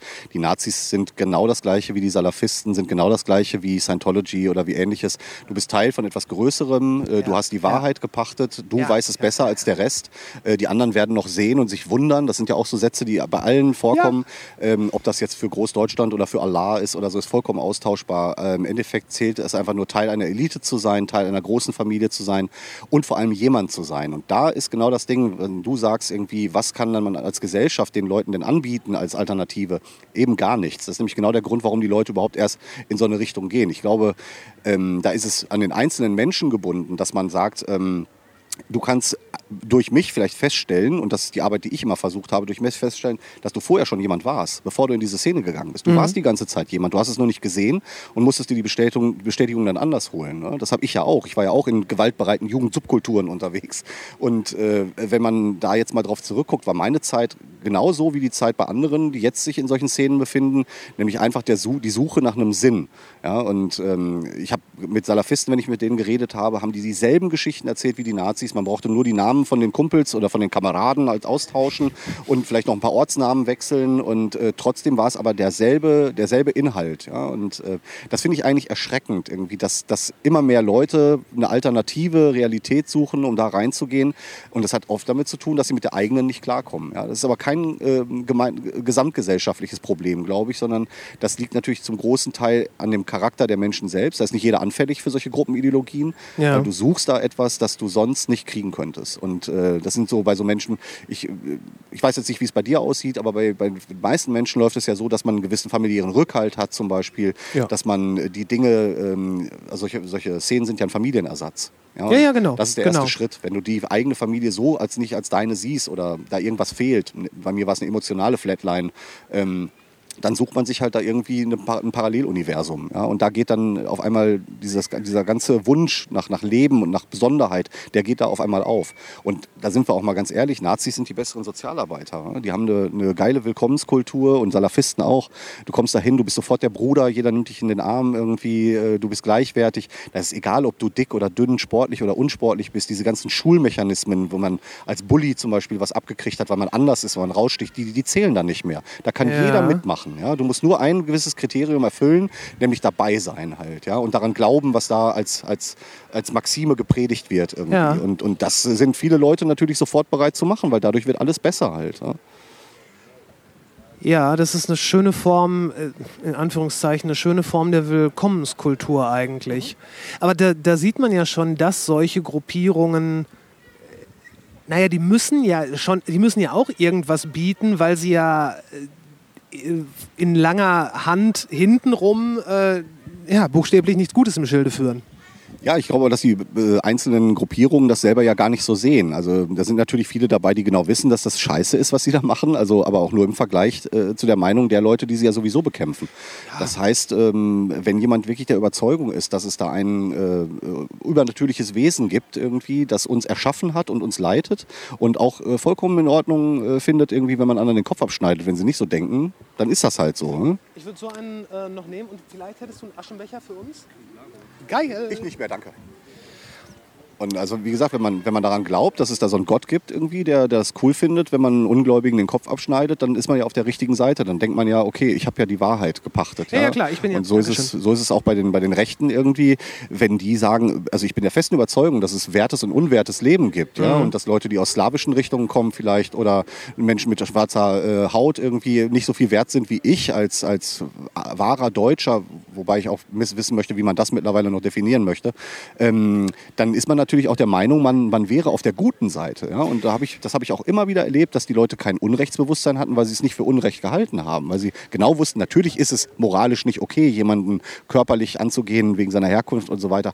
Aber es baut mich ja auf. Es ist dieses klassische Bully-Ding, nach oben kriechen, nach unten treten. Und solange ich oben der Gewinner bin, bist du der Verlierer. Und dadurch kriegt man natürlich seinen eigenen Wert dann wieder halt. ja. Es ist der Zweck, der die Mittel heiligt. Genau. Und ähm, das gibt, ich glaube auch nicht, dass es, dass es diese, diese, diese comichafte Version von jemandem gibt, der morgens aufwacht, sich die Hände reibt und sagt, heute werde ich was Fieses tun oder heute bin ich Ganz mal wieder genau. richtig schön Ganz böse. genau. Und auch niemand wacht morgens mit einem steifen rechten Arm auf und denkt auf einmal, ich fahre jetzt, ich ziehe jetzt nach Dorstfeld halt. wa?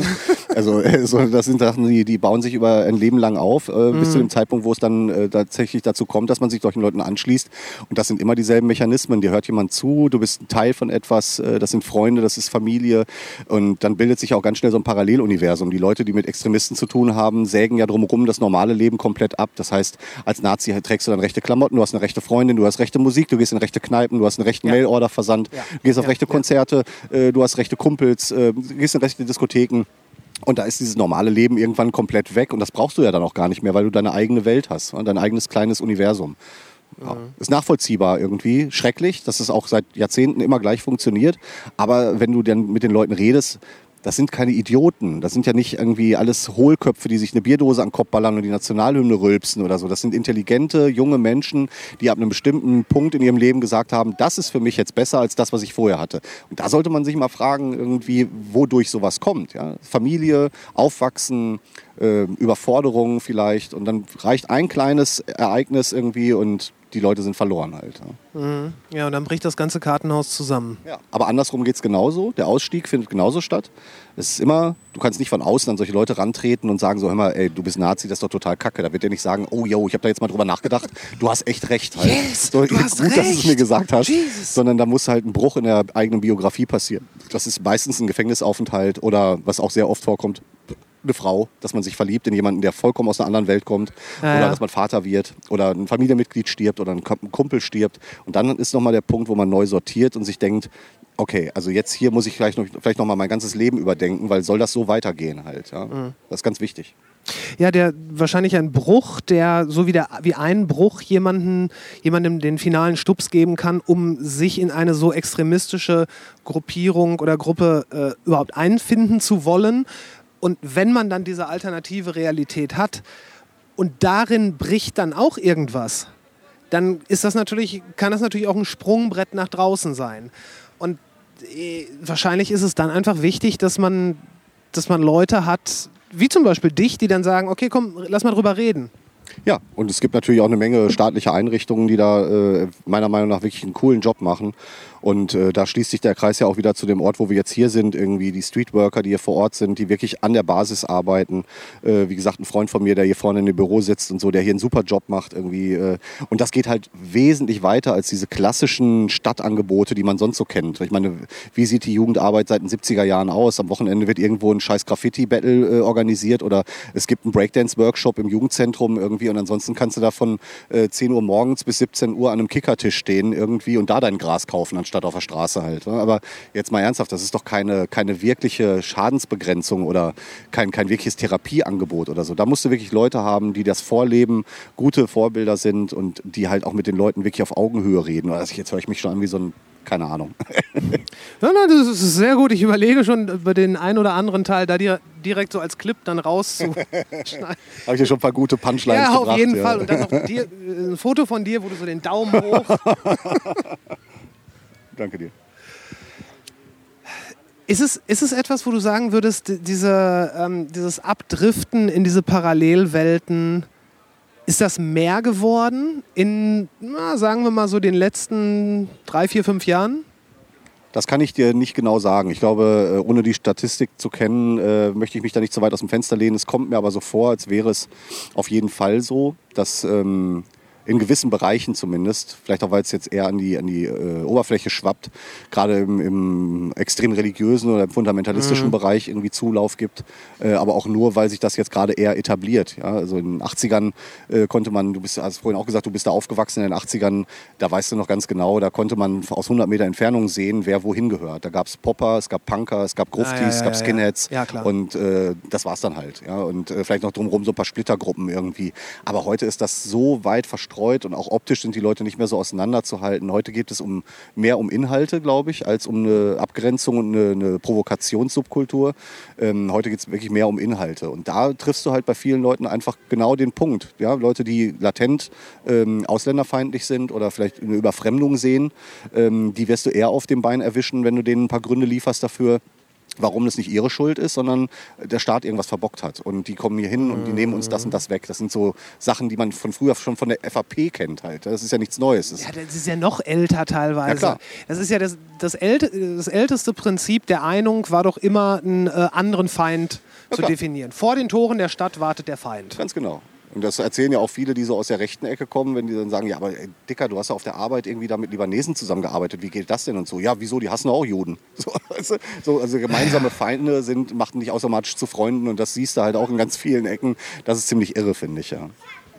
Ja, aber es, es, es besteht halt alles nicht wirklich gegen die Realität, weil die, dieses das Schwarz-Weiß-Denken, das funktioniert halt äh, nur in einer sich bewusst abgrenzenden Bubble, wo das Schwarz-Weiß-Denken halt auch hochgehalten wird.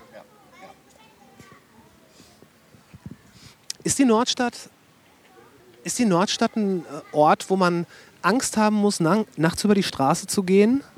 Ich glaube, die Welt ist ein Ort, wo man nachts Angst haben muss, über die Straße zu gehen. äh, Schön. Ja, es äh, kommt immer darauf an, wie du dich verhältst. Und äh, also erstmal so vorweg, es gibt, äh, ein Gewalttäter braucht ungefähr 20 Millisekunden, um von der Optik her zu erkennen, ob jemand als Opfer geeignet ist. Also jemand, der wirklich auf Ist das Gewalt... so? Das ist so. Man sieht es an der Körperhaltung, man sieht es an der Körpersprache, äh, wie man sich bewegt. Äh, jemand, der selbstsicher ist, äh, hat wahrscheinlich weniger Probleme als jemand, der sich halt auch schon, hört sich jetzt blöd, aber wie so ein Opfer verhält. Das ist einfach so. Ja, ja. Ähm, dazu kommt natürlich, dass hier gerade in der Nordstadt wird das ja immer gesagt, also hier kannst du deine Frau abends nicht über die Straße laufen lassen. Meine Frau geht hier abends allerdings, okay, man muss dazu sagen, sie hat einen 40 Kilo Köter neben sich herlaufen, ähm, geht hier abends alleine irgendwie mit kurzer Hose ähm, und einem Top an irgendwie im Sommer über die Straße und grüßt hier die Nachbarn. Äh, da wird höchstens geholfen, ja, wenn irgendwas ist oder so kommt Ja, ja. jemand an und Ja, ja, fragt. ja. Also das sind die Erfahrungen, die ich gemacht habe. Natürlich habe ich hier auch schon Leute erlebt, die hier im Park gesessen haben und haben äh, ein Messer abgekriegt oder so, ja, oder du siehst die Polizeieinsätze, wo hier geradet verhaftet wird wie bescheuert. Ja? Dann werden hier 50 Schwarzafrikaner da vorne verhaftet und dann äh, sagen die ganzen Nazis ja, ja, siehste da unten, die ganzen Schwatten, die haben da Gras verkauft und so. Äh, Ich kenne aber viele von denen persönlich irgendwie und die erzählen dir dann, dass sie äh, da, wo sie herkamen, halt einen ganz normalen Job gehabt haben und hier halt nicht arbeiten dürfen. Ja? Und wenn du dann das Angebot kriegst von irgendeinem Arschloch, der dir sagt, pass auf, hier hast du für 500 Euro Gras, du vertickst das, heute Abend kriege ich meine 400 Euro davon ab, den Rest kannst du behalten, dann machen die das, weil die hier halt keinen Job kriegen. Die haben hier so einen Schwebestatus.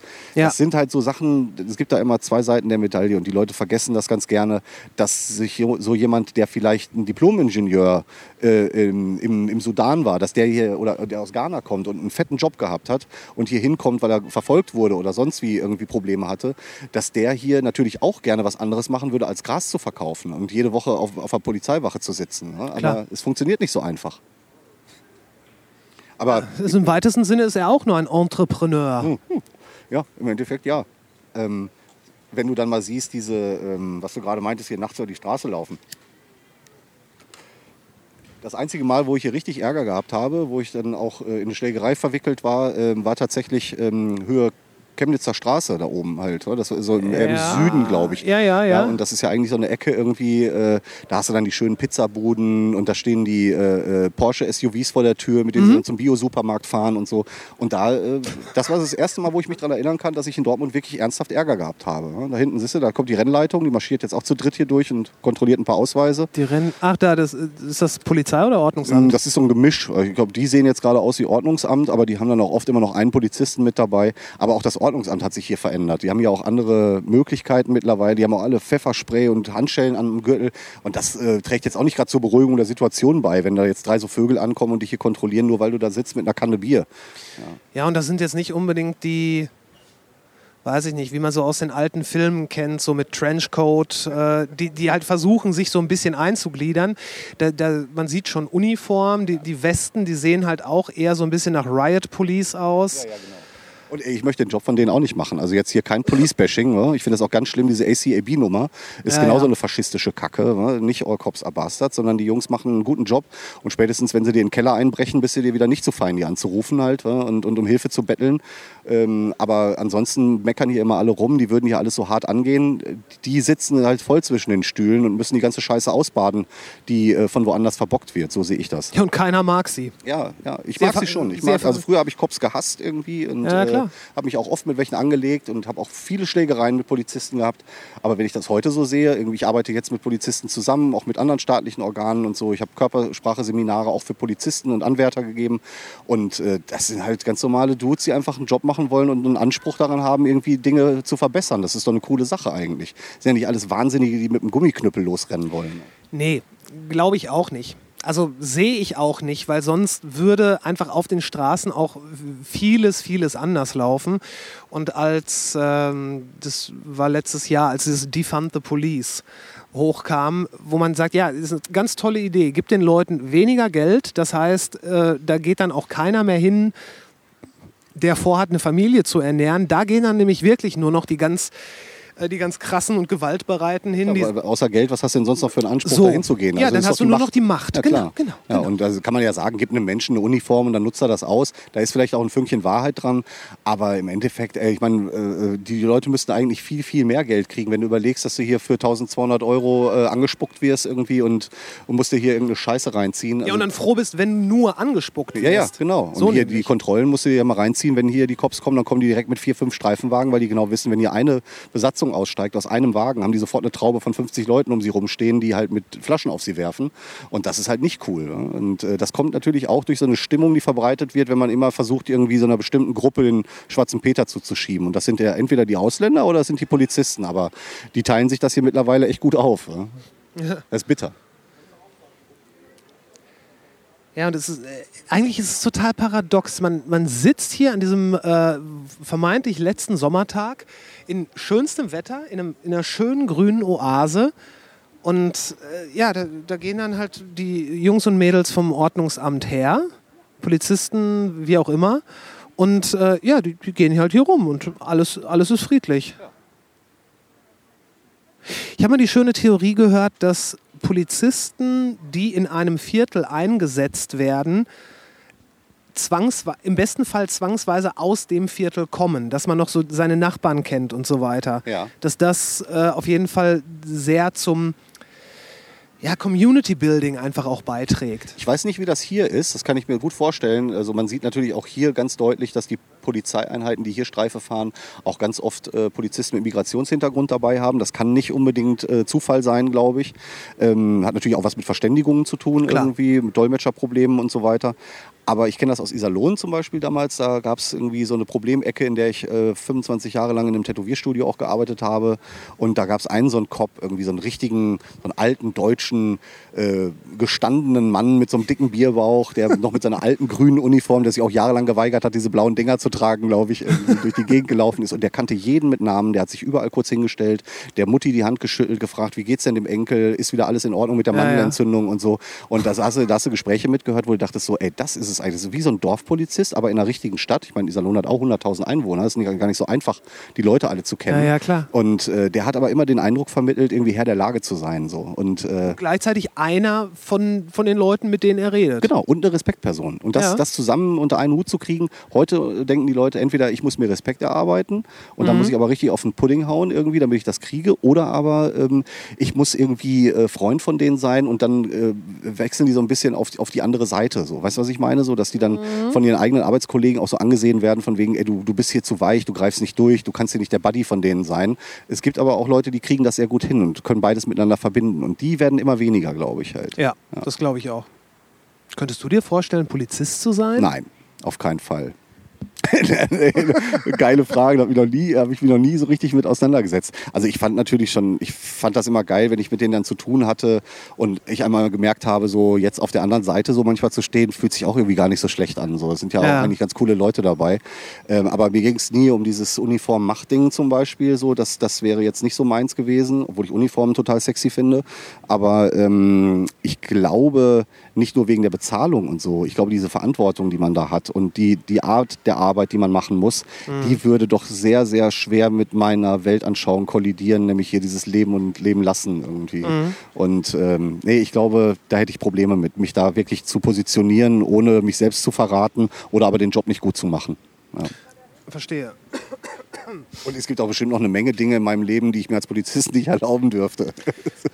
Darauf müssen wir jetzt nicht zwangsweise eingehen. Ich meine natürlich nichts im illegalen Bereich. Natürlich nicht. Natürlich nicht. Natürlich nicht. Du, du, siehst aus wie der, das Musterbeispiel eines unbescholtenen Bürgers. Ja, der ich ja jetzt auch bin. Der du jetzt ja auch bist. 30 Jahre straffrei, Digga. Das habe ich früher nicht mal eine Woche geschafft. Das Also, heißt, 30 Jahre haben sie dich nicht erwischt. Du bist jetzt Kameramann hauptsächlich. Kann man überhaupt sagen, hauptsächlich? Ja, ja, doch, eigentlich mein, mein Haupteinkunft irgendwie ist äh, Kameramann und Produzent. Filmemacher grob umschrieben, vielleicht, weil ich viele Projekte mache, die nicht nur auf Aufträgen basieren, sondern ich auch Kurzfilme umsetze oder Drehbücher schreibe oder auch mal an Fernsehformaten mitgearbeitet habe. Aber jetzt hauptsächlich okay. hinter der Kamera. Das heißt also, ich ähm, betreue YouTube-Kanäle, ich hab, betreibe selbst zwei private YouTube-Kanäle von mir mit insgesamt etwas über 20.000 Abonnenten, wo ich halt auch wöchentlich Content bringe irgendwie und ähm, da auch Du vor der Kamera YouTuber. stehe. Hm, tatsächlich. ja. ja, das zahlt meine Miete. Bet- Ist das so? Ja. Okay. Du, bet, äh, bet, ist das der Kanal hier Coining House to Go? Coining House to Go ist einer der Kanäle, die ich hier für die Stadt Dortmund betreue. Da mache ich äh, Kameramann und Produzent, ähm, filme und schneide mit Dennis Treu zusammen die äh, einzelnen Formate, die da entwickelt worden sind. Äh, Interviews mit äh, äh, Größen aus Politik und, und Gesellschaft irgendwie, die dann hier ähm, Interviews geben.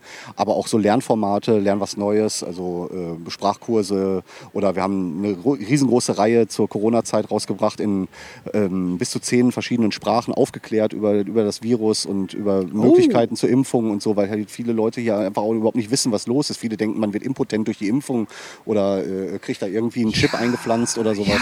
Und das halt den Leuten auf Rumänisch zu erklären oder auf irgendwelchen anderen, äh, eher selteneren Sprachen hier, fand ich schon ganz wichtig. Und das hat das, das Coining-Haus ist ein absoluter Vorreiter in der Richtung gewesen und äh, da war ich sofort an Bord irgendwie. Das macht natürlich riesen, riesen Bock. Du machst auch die, äh, hier den Talk im D äh, DKH. Genau, das macht der Aladdin Elmar Aladdin, Falani, genau. genau. Ich bin da hinter der Kamera, er ist der Interviewer und äh, ja, es ist eine, eine Reihe, die jetzt am, am Freitag haben wir den nächsten Dreh irgendwie und da sind natürlich tolle Gäste da gewesen, Michel Friedmann und solche Leute, wo man halt dann irgendwie sonst nicht die Möglichkeit hat, mit denen mal ein Pläuschchen zu machen irgendwie. Und das alles im Corona-Rahmen ohne Publikum. Äh, darauf ja. sind wir erst gekommen durch, den, durch Corona auf dem YouTube-Kanal und haben das dann ganz, das Ganze hier so ein bisschen als äh, präsenzlose Veranstaltung dann stattfinden lassen, die ich dann dokumentiert und bei YouTube hochgeladen habe. Ja. Und ihr hattet wirklich ein paar sehr hochkarätige Gäste. Also Ja.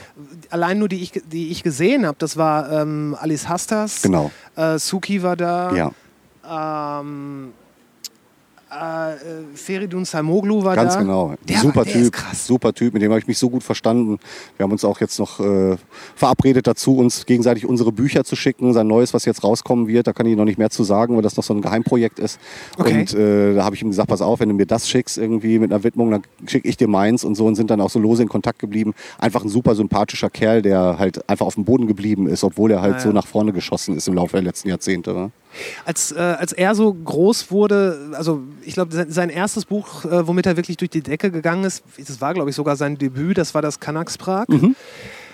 Ich weiß nicht genau, wann das rausgekommen ist, aber ich weiß auch nicht mehr, es gab noch so eine unsägliche Fernsehsendung, in der er aufgetreten ist. Die habe ich gesehen. Wo ihm dann wirklich alles abgesprochen wurde, so nach dem Motto, ich weiß gar nicht, was Sie hier wollen und so. Und, und wenn man gerade, da, das fand ich so ein herrliches Beispiel dafür, wenn man so sagt, ja, äh, so zum Thema äh, Rassismus oder Abwertung von Minderheiten hat sich in Deutschland ja gar nichts getan. Mhm. Sollte man sich dieses YouTube-Video mal angucken, was ja auf, das ist ja nicht auf einem Spartenkanal gelaufen. Ganz genau. Das war, war, glaube ich, Riverboat oder irgendwie sowas. Ja, oder ja. irgendeine NDR-Talkshow ja, oder ja, ja, sowas. ja, ja. Also das war wirklich krass. Ja, auf jeden Fall. Aber er hatte eine geile Frise, als er da. Stimmt, genau. So ein Löwen, so eine Löwen. ja, ja, genau. Aber das war, Ja, ganz sympathischer. Kerl irgendwie. Auch einer der wenigen Menschen, die ich kenne, irgendwie, die kein Handy besitzen und so. ne? Was ja schon in der heutigen Zeit echt schon so ein Alleinstellungsmerkmal ist. Ja, ne? absolut. Ja. Absolut. Ähm, warum ladet ihr diese, gerade diese Talk-Sachen nicht auch nochmal als Podcast hoch? Äh, tatsächlich sind wir gerade dabei, das zu produzieren. Ähm, wir haben ja die Tonspuren, die dann eigentlich nur noch extrahiert werden müssen. Äh, ich habe da jetzt schon angefangen, unter anderem ein Interview mit Mehmet Daimagüler, ähm, was natürlich auch ein super Gespräch war und, und sehr kontrovers war. Äh, ich finde das auch schon ganz wichtig. Ähm, wir wollten allerdings am Anfang eher in die visuelle Richtung gehen, weil wir einfach den Leuten auch was zum Zeigen äh, geben wollten und ähm, haben dann aber gemerkt, am Podcast kommt man irgendwie nicht mehr so richtig vorbei. Aber Nee, das, das ist auch, also die, die Gespräche, die sind auch. Ich, es gibt ja sowieso diese Diskussion, sollten Podcasts auf YouTube sein? Und ähm, das Ganze vom, von der Gesprächsführung, das würde ich auch eher wirklich als ein Podcast-Format einordnen, weil es passiert ja jetzt auch nicht so viel da, was man sich angucken kann. Wobei die Einstellung, also ne, das geht jetzt nicht gegen deine Arbeit, das, das sind super Videos, aber das würde halt als Podcast unglaublich viel Sinn machen. Ja, sehe ich auch genauso. Bei uns war es allerdings nochmal so, also wir haben die, äh, die Produktionen bei uns laufen ja mit, äh, mit Cinema Cameras, also wir filmen das nicht mit einfachen, mit so ein paar Videokameras oder mit zwei Handys oder so, das ist halt wirklich schon eine, eine dicke Produktion mit, mit wirklich hochwertigen Kameras und gutem Bild, äh, in einem ansprechenden Ambiente, fast ein Fernsehstudio-Atmosphäre, Ja. die halt in einer normalen Fernsehsendung auch in Aber nichts gut, nachsteht. dass es ne? keine richtige Fernsehstudio-Atmosphäre Genau. ist, weil dieses, gerade sowas kommt im Podcast, also kommt hier laufend vor, gerade so dieses Landsformat, Ja. das, ich finde, das sieht nicht mehr zeitgemäß aus. Das stimmt allerdings, das sehe ich ganz genauso. Und äh, wenn man sich so erfolgreiche YouTuber anguckt, wie jetzt hier Rezo zum Beispiel, der gerade wieder ein gutes Video rausgehauen hat, das, was man vermeintlich als dilettantisch ansehen könnte, ist das, was auf jeden Fall moderner und zeitgemäßer aussieht als ein oberflächenpoliertes Auf jeden Studio. Fall. Aber da verändert sich ja auch viel so in der Medienlandschaft. Man sieht ja jetzt auch irgendwie, dass anhand von Fernsehsendungen, äh, da kommen viel mehr schnelle Schnitte, es wird eine wackelige Handkamera gewählt, damit es halt irgendwie unprofessioneller aussieht, weil man einfach von diesem weichgespülten weg will. Das ist aber auch der normale Lauf der Dinge, dass sich dieses Visuelle der, der, dem Zeitgeist anpasst. Wenn du dir mal alte Spielfilme anguckst, du hast vorhin gefragt, irgendwie, ob ich ein Filmfan bin, ähm, wenn du dir mal so Filme aus den 70ern oder 80ern anguckst, da gibt es Plansequenzen von 30, 40 Sekunden Ja. ohne Schnitt. Irgendwie, das wäre heute undenkbar, weil Ja. die, die Leute einfach wegkippen und nicht mehr aufmerksam sind, wenn irgendwie nicht äh, alle drei Sekunden ein neues Bild kommt irgendwie. Und das ist beim Podcast halt das Schwierige, dass du da Leute wirklich haben musst, die an der Thematik interessiert sind, sich da hinsetzen und ohne eine visuelle Reizung halt das auch aufnehmen. Das ist was für die Kopfhörer, wenn man unterwegs ist oder sowas zum Beispiel. Ja. Wir wollten aber gerade eben das und deswegen da zweigleisig fahren, das Visuelle auf jeden Fall erhalten, um vielleicht auch noch mal ein paar Sachen reinzubringen, die man rein Audi, Audi, äh, audiotechnisch nicht rüberbringen kann. Der Daimer Güler war zum Beispiel mit seinem kleinen Hund da, der immer wieder auf die Couch gehüpft ist und dem er dann da irgendwie äh, so Sprüche gedrückt hat und so. Und das, das machte halt dann in dem Video unheimlich Sinn, wäre im Absolut. Podcast verloren gegangen halt. Ja, klar. Aber du hast vollkommen recht, äh, das wird der nächste logische Schritt sein. So eine. Zweitverwertung Genau, einfach. aber darauf habe ich halt nicht so gesehen Einfluss. Ich bin Kameramann und Produzent, aber nicht, habe da keine Entscheidungsgewalt im Coininghaus. jetzt, Okay. ja. Also das, das, das war so eine der Sachen, wo ich auf jeden Fall dich darauf ansprechen wollte, weil ähm, ich glaube, es war das Interview mit Suki, was ich gesehen habe und ich, ich wollte das quasi noch fertig gucken, aber ich musste dann los und dann dachte ich so, ja, wie geil wäre es denn jetzt, wenn ich das Ganze als Podcast im Auto weiterhören könnte, weil YouTube und Autofahren geht ja nun nicht so gut zusammen. Das stimmt allerdings, ja. Ja, das sind genau die Gründe halt. Also sehe ich auch ganz genauso. Und es, äh, ich glaube, das, das bringt euch auch nochmal eine, eine ganz andere äh, Zuhörerinnenschaft, weil dadurch, das, das Ganze ist halt so eine Wechselwirkung. Also äh, ich glaube, da kann man nur von profitieren. Das ist, das ist sehr gut. Deine, deine Kameras, die du jetzt erwähnt hast, das sind, äh, sind das diese Red, heißen die Red-Kameras? Nee, das wäre dann, also vom Bild her tatsächlich vergleichbar. Das sind Blackmagic-Kameras. Ah, Irgendwie, ja, ja, da werden viele die Augen verdrehen und sagen, naja, das ist irgendwie so eine, äh, so der, der Mazda unter den Cinema-Cameras irgendwie. Aber ich, Preis-Leistungs-Verhältnis ist natürlich super. Du kannst da 4 und 6K-Qualitäten auffahren, äh, die mit der richtigen Nachbearbeitung, einem guten Color-Grading halt einer professionellen Filmproduktion in gar nichts nachstehen, aber halt erschwinglich sind für Otto Normalbürger halt. wa? So eine Red-Kamera, wenn du die komplett aufpumpst, bist du da ruckzuck bei 60.000 Euro. Ja, ja, und, klar. Äh, da kann ich mir von den Blackmagics irgendwie 50 Stück von kaufen halt. Ja, und die Blackmagic-Teile, die sind halt auch spitze. ja, es macht auch echt Spaß damit zu arbeiten. Das hat so ein bisschen auch was von, ich bin ja so ein Apple-Fanboy, wie gesagt, und Ja. äh, die Bedienung und die Menüs sind halt ähnlich einfach irgendwie. Ich glaube, das ist so eine, so eine Deppen-Cinema-Camera, für mich genau das Richtige. Ja, und man will ja auch, gerade wenn es darum geht, mit Kreativität was zu machen, es spricht ja überhaupt nichts dagegen, irgendwas dir an die Hand zu geben, wo du schnell mit äh, zum Ziel kommst.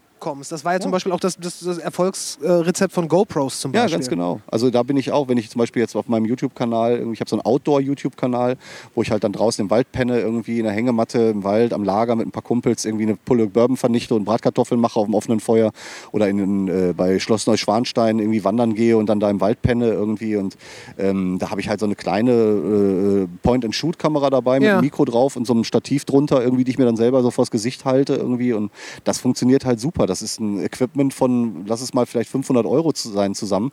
Damit mache ich aber jetzt, habe ich insgesamt schon über 600 Videos abgeliefert irgendwie und die alle tipptopp sind qualitativ. Also das, das ist heute gar nicht mehr so wichtig, irgendwie was du benutzt. Man sagt ja auch immer, die beste Kamera ist die, die du gerade dabei hast. Genau.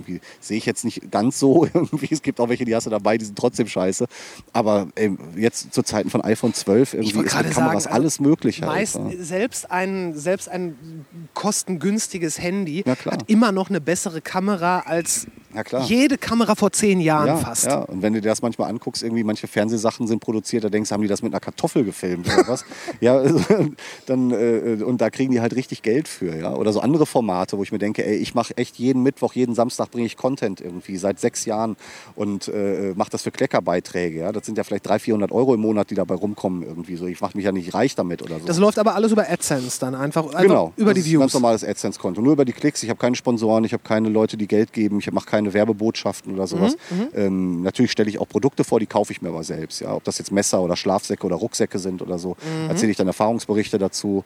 Wir sind eine Gruppe von neun Leuten halt, die alle gleich gestrickt sind, die sie teilweise schon aus dem Kindergarten kennen und dieses Outdoor-Hobby teilen.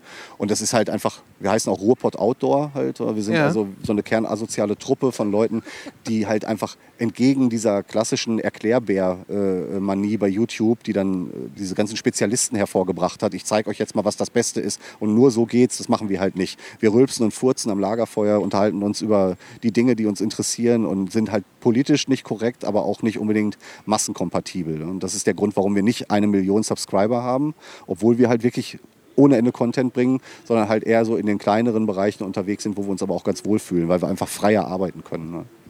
Ja, und das ist, ist ja wahrscheinlich auch einfach entstanden, weil ihr Bock drauf hattet und nicht, genau. weil ihr, weil ihr, ihr habt wahrscheinlich am Anfang keinen Businessplan da Überhaupt nicht. Gar in die. Borke geritzt. Gar nicht. Ich wollte auch überhaupt nicht monetarisieren. Ich wollte einfach rausgehen und äh, die Leute halt daran teilhaben lassen, was ich sowieso machen würde. ne? Also, Oh, das hätte in die Hose gehen können. oh, was war's? Äh, siehst du da den, den Baum? Ja. Äh, und den Ast, der da über dem kleinen Gatter liegt, der ist gerade runtergekommen. Nein.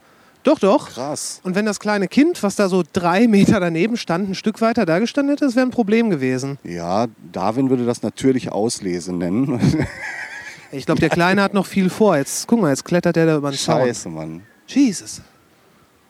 Ja, und das ist hier auch ein bisschen anders. Weil die Spielplätze sind hier auch anders als im Kreuzviertel zum Beispiel. Also hier siehst du keine, keine Mutter mit einem äh, glutenfreien Drink daneben sitzen, sondern die rufen dann aus dem Fenster irgendwie abends um 10 irgendwie, dass jetzt Zeit wird zum Essen zu kommen.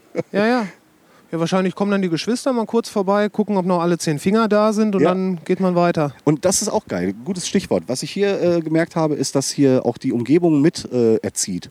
Das heißt also, in unserer Kindheit war das ja auch noch so. Da wurde man nicht nur von den Eltern erzogen, sondern auch vom Postboten und vom Polizisten. Da hat man sich von jedem, der älter war, was sagen lassen und das auch irgendwie ernst genommen. Äh, das ist heute irgendwie nicht mehr der Fall, finde ich. Äh, ganz im Gegenteil. Da musst du aufpassen, dass dann nachher nicht die Eltern vorbeikommen und dich warnen. Du sollst ihrem Kind keine Erziehungsratschläge geben. Das wäre ihr Job. Und hier ist das noch so. Hier sind auch die Nachbarsfamilien verantwortlich mit für die Kinder der anderen irgendwie. Und da kann dann auch mal irgendwie ein Elternteil verschwinden, dann übernehmen die anderen das halt. Ja, Das ist eigentlich schon ganz cool. Aber das wird dann nicht abgesprochen, sondern das Das passiert funktioniert einfach. einfach. Genau. Ja. Ja. Ja, ja, sehr gut. Was hältst du davon, wenn wir mal äh, Zahlen und dann Location wechseln? Sehr gerne. Du wolltest ja eh noch darüber. ja klar. Ich, Und äh, dann machen wir das. Ich äh, lag mal eben, ich lade dich gerne ein. Oh, das ist hervorragend. Also ihr habt hier Polo gespielt? Ja, Fahrradpolo, genau. Ähm, mit Fixies und Single-Speed-Fahrrädern und einem Poloschläger und einem kleinen Plastikball haben wir dann hier das Feld bespielt. Das waren auf jeden Fall mal richtig coole Zeiten. Und dann kam der Sellout von den Leuten, die zu gut wurden. Ja, irgendwie hat sich das in so eine Richtung entwickelt, wo man dann Trainingszeiten und Alkoholverbot eingeführt hat irgendwie und da war es dann raus. Da war ich dann raus und viele andere auch. Aber es machen noch viele Leute weiter, sind jetzt auch teilweise Radkuriere oder machen sonst was in Richtung Fahrrad. War noch vorher schon immer in Richtung Zweirad unterwegs. Für mich war das irgendwie eine Episode. Hätte auch mal wieder Bock drauf, aber ich glaube, wenn ich mich jetzt aufs Maul lege, habe ich direkt einen Oberschenkelhalsbruch. Ja, das, das ist. Früher, da ist man so häufig auf die Fresse geflogen und äh, selbst wenn es richtig wehgetan hat, ist man trotzdem immer noch weitergefahren. Ja, das stimmt. Ich glaube, heute, da würde man. Ich glaube, heute denkt man auch schon direkt im Vorfeld zu viel darüber nach. Was wäre, wenn ich in eins von diesen Löchern fallen würde? Wir sind ja hier an so einer Art undisclosed Location. ja. Ähm, ich sehe viel bunte Wände. Ha- Hast du eigentlich auch mal gesprüht? Ähm, also ich bin jetzt kein Maler halt in dem Sinne. Ich habe auch jetzt nicht irgendwelche großen Bilder oder so gemacht. Aber ich habe schon eine Zeit lang sehr viel Spaß an Schablonenarbeiten gehabt. Und so, als so diese Street Art Welle aufgekeimt ist, da bin ich da schon mit auf den Zug aufgesprungen. Aber ich bin da nicht dauerhaft dran geblieben. Aber ich habe in meinem Leben schon immer Leute um mich gehabt, die Graffiti gemacht haben und die das auch gelebt haben und für die das alles ist und alles bedeutet. Und ich fand das auch immer super, aber ich bin künstlerisch einfach völligst unbegabt. Deswegen, ähm, ich habe in meinem ersten New York Urlaub, da habe ich mir tatsächlich äh, in New York Kannen besorgt und bin aufs Dach von American Apparel geklettert und habe da mein erstes Piece gemalt. Quatsch. Kein Scheiß. Und wie ich nachher erfahren habe, war das gar keine gute Idee, weil wenn du da gefickt wirst, hast du ein richtiges Problem. Ähm, war mir aber egal. Aber das lag wahrscheinlich auch daran, dass ich irgendwie vorher zwei Stunden in äh, Little Italy mir so viel Bourbon reinlaufen lassen habe, dass ich mutig genug war, das zu versuchen. Aber immerhin bist du noch auf das Gebäude hochgekommen. ja, über so Feuerleitern. Das ist in den USA ja ziemlich einfach daran zu kommen. Ja, das stimmt. Wo war denn in New York das American Apparel-Ding? Das war direkt äh, an der Grenze von äh, Little Italy zu äh, Chinatown.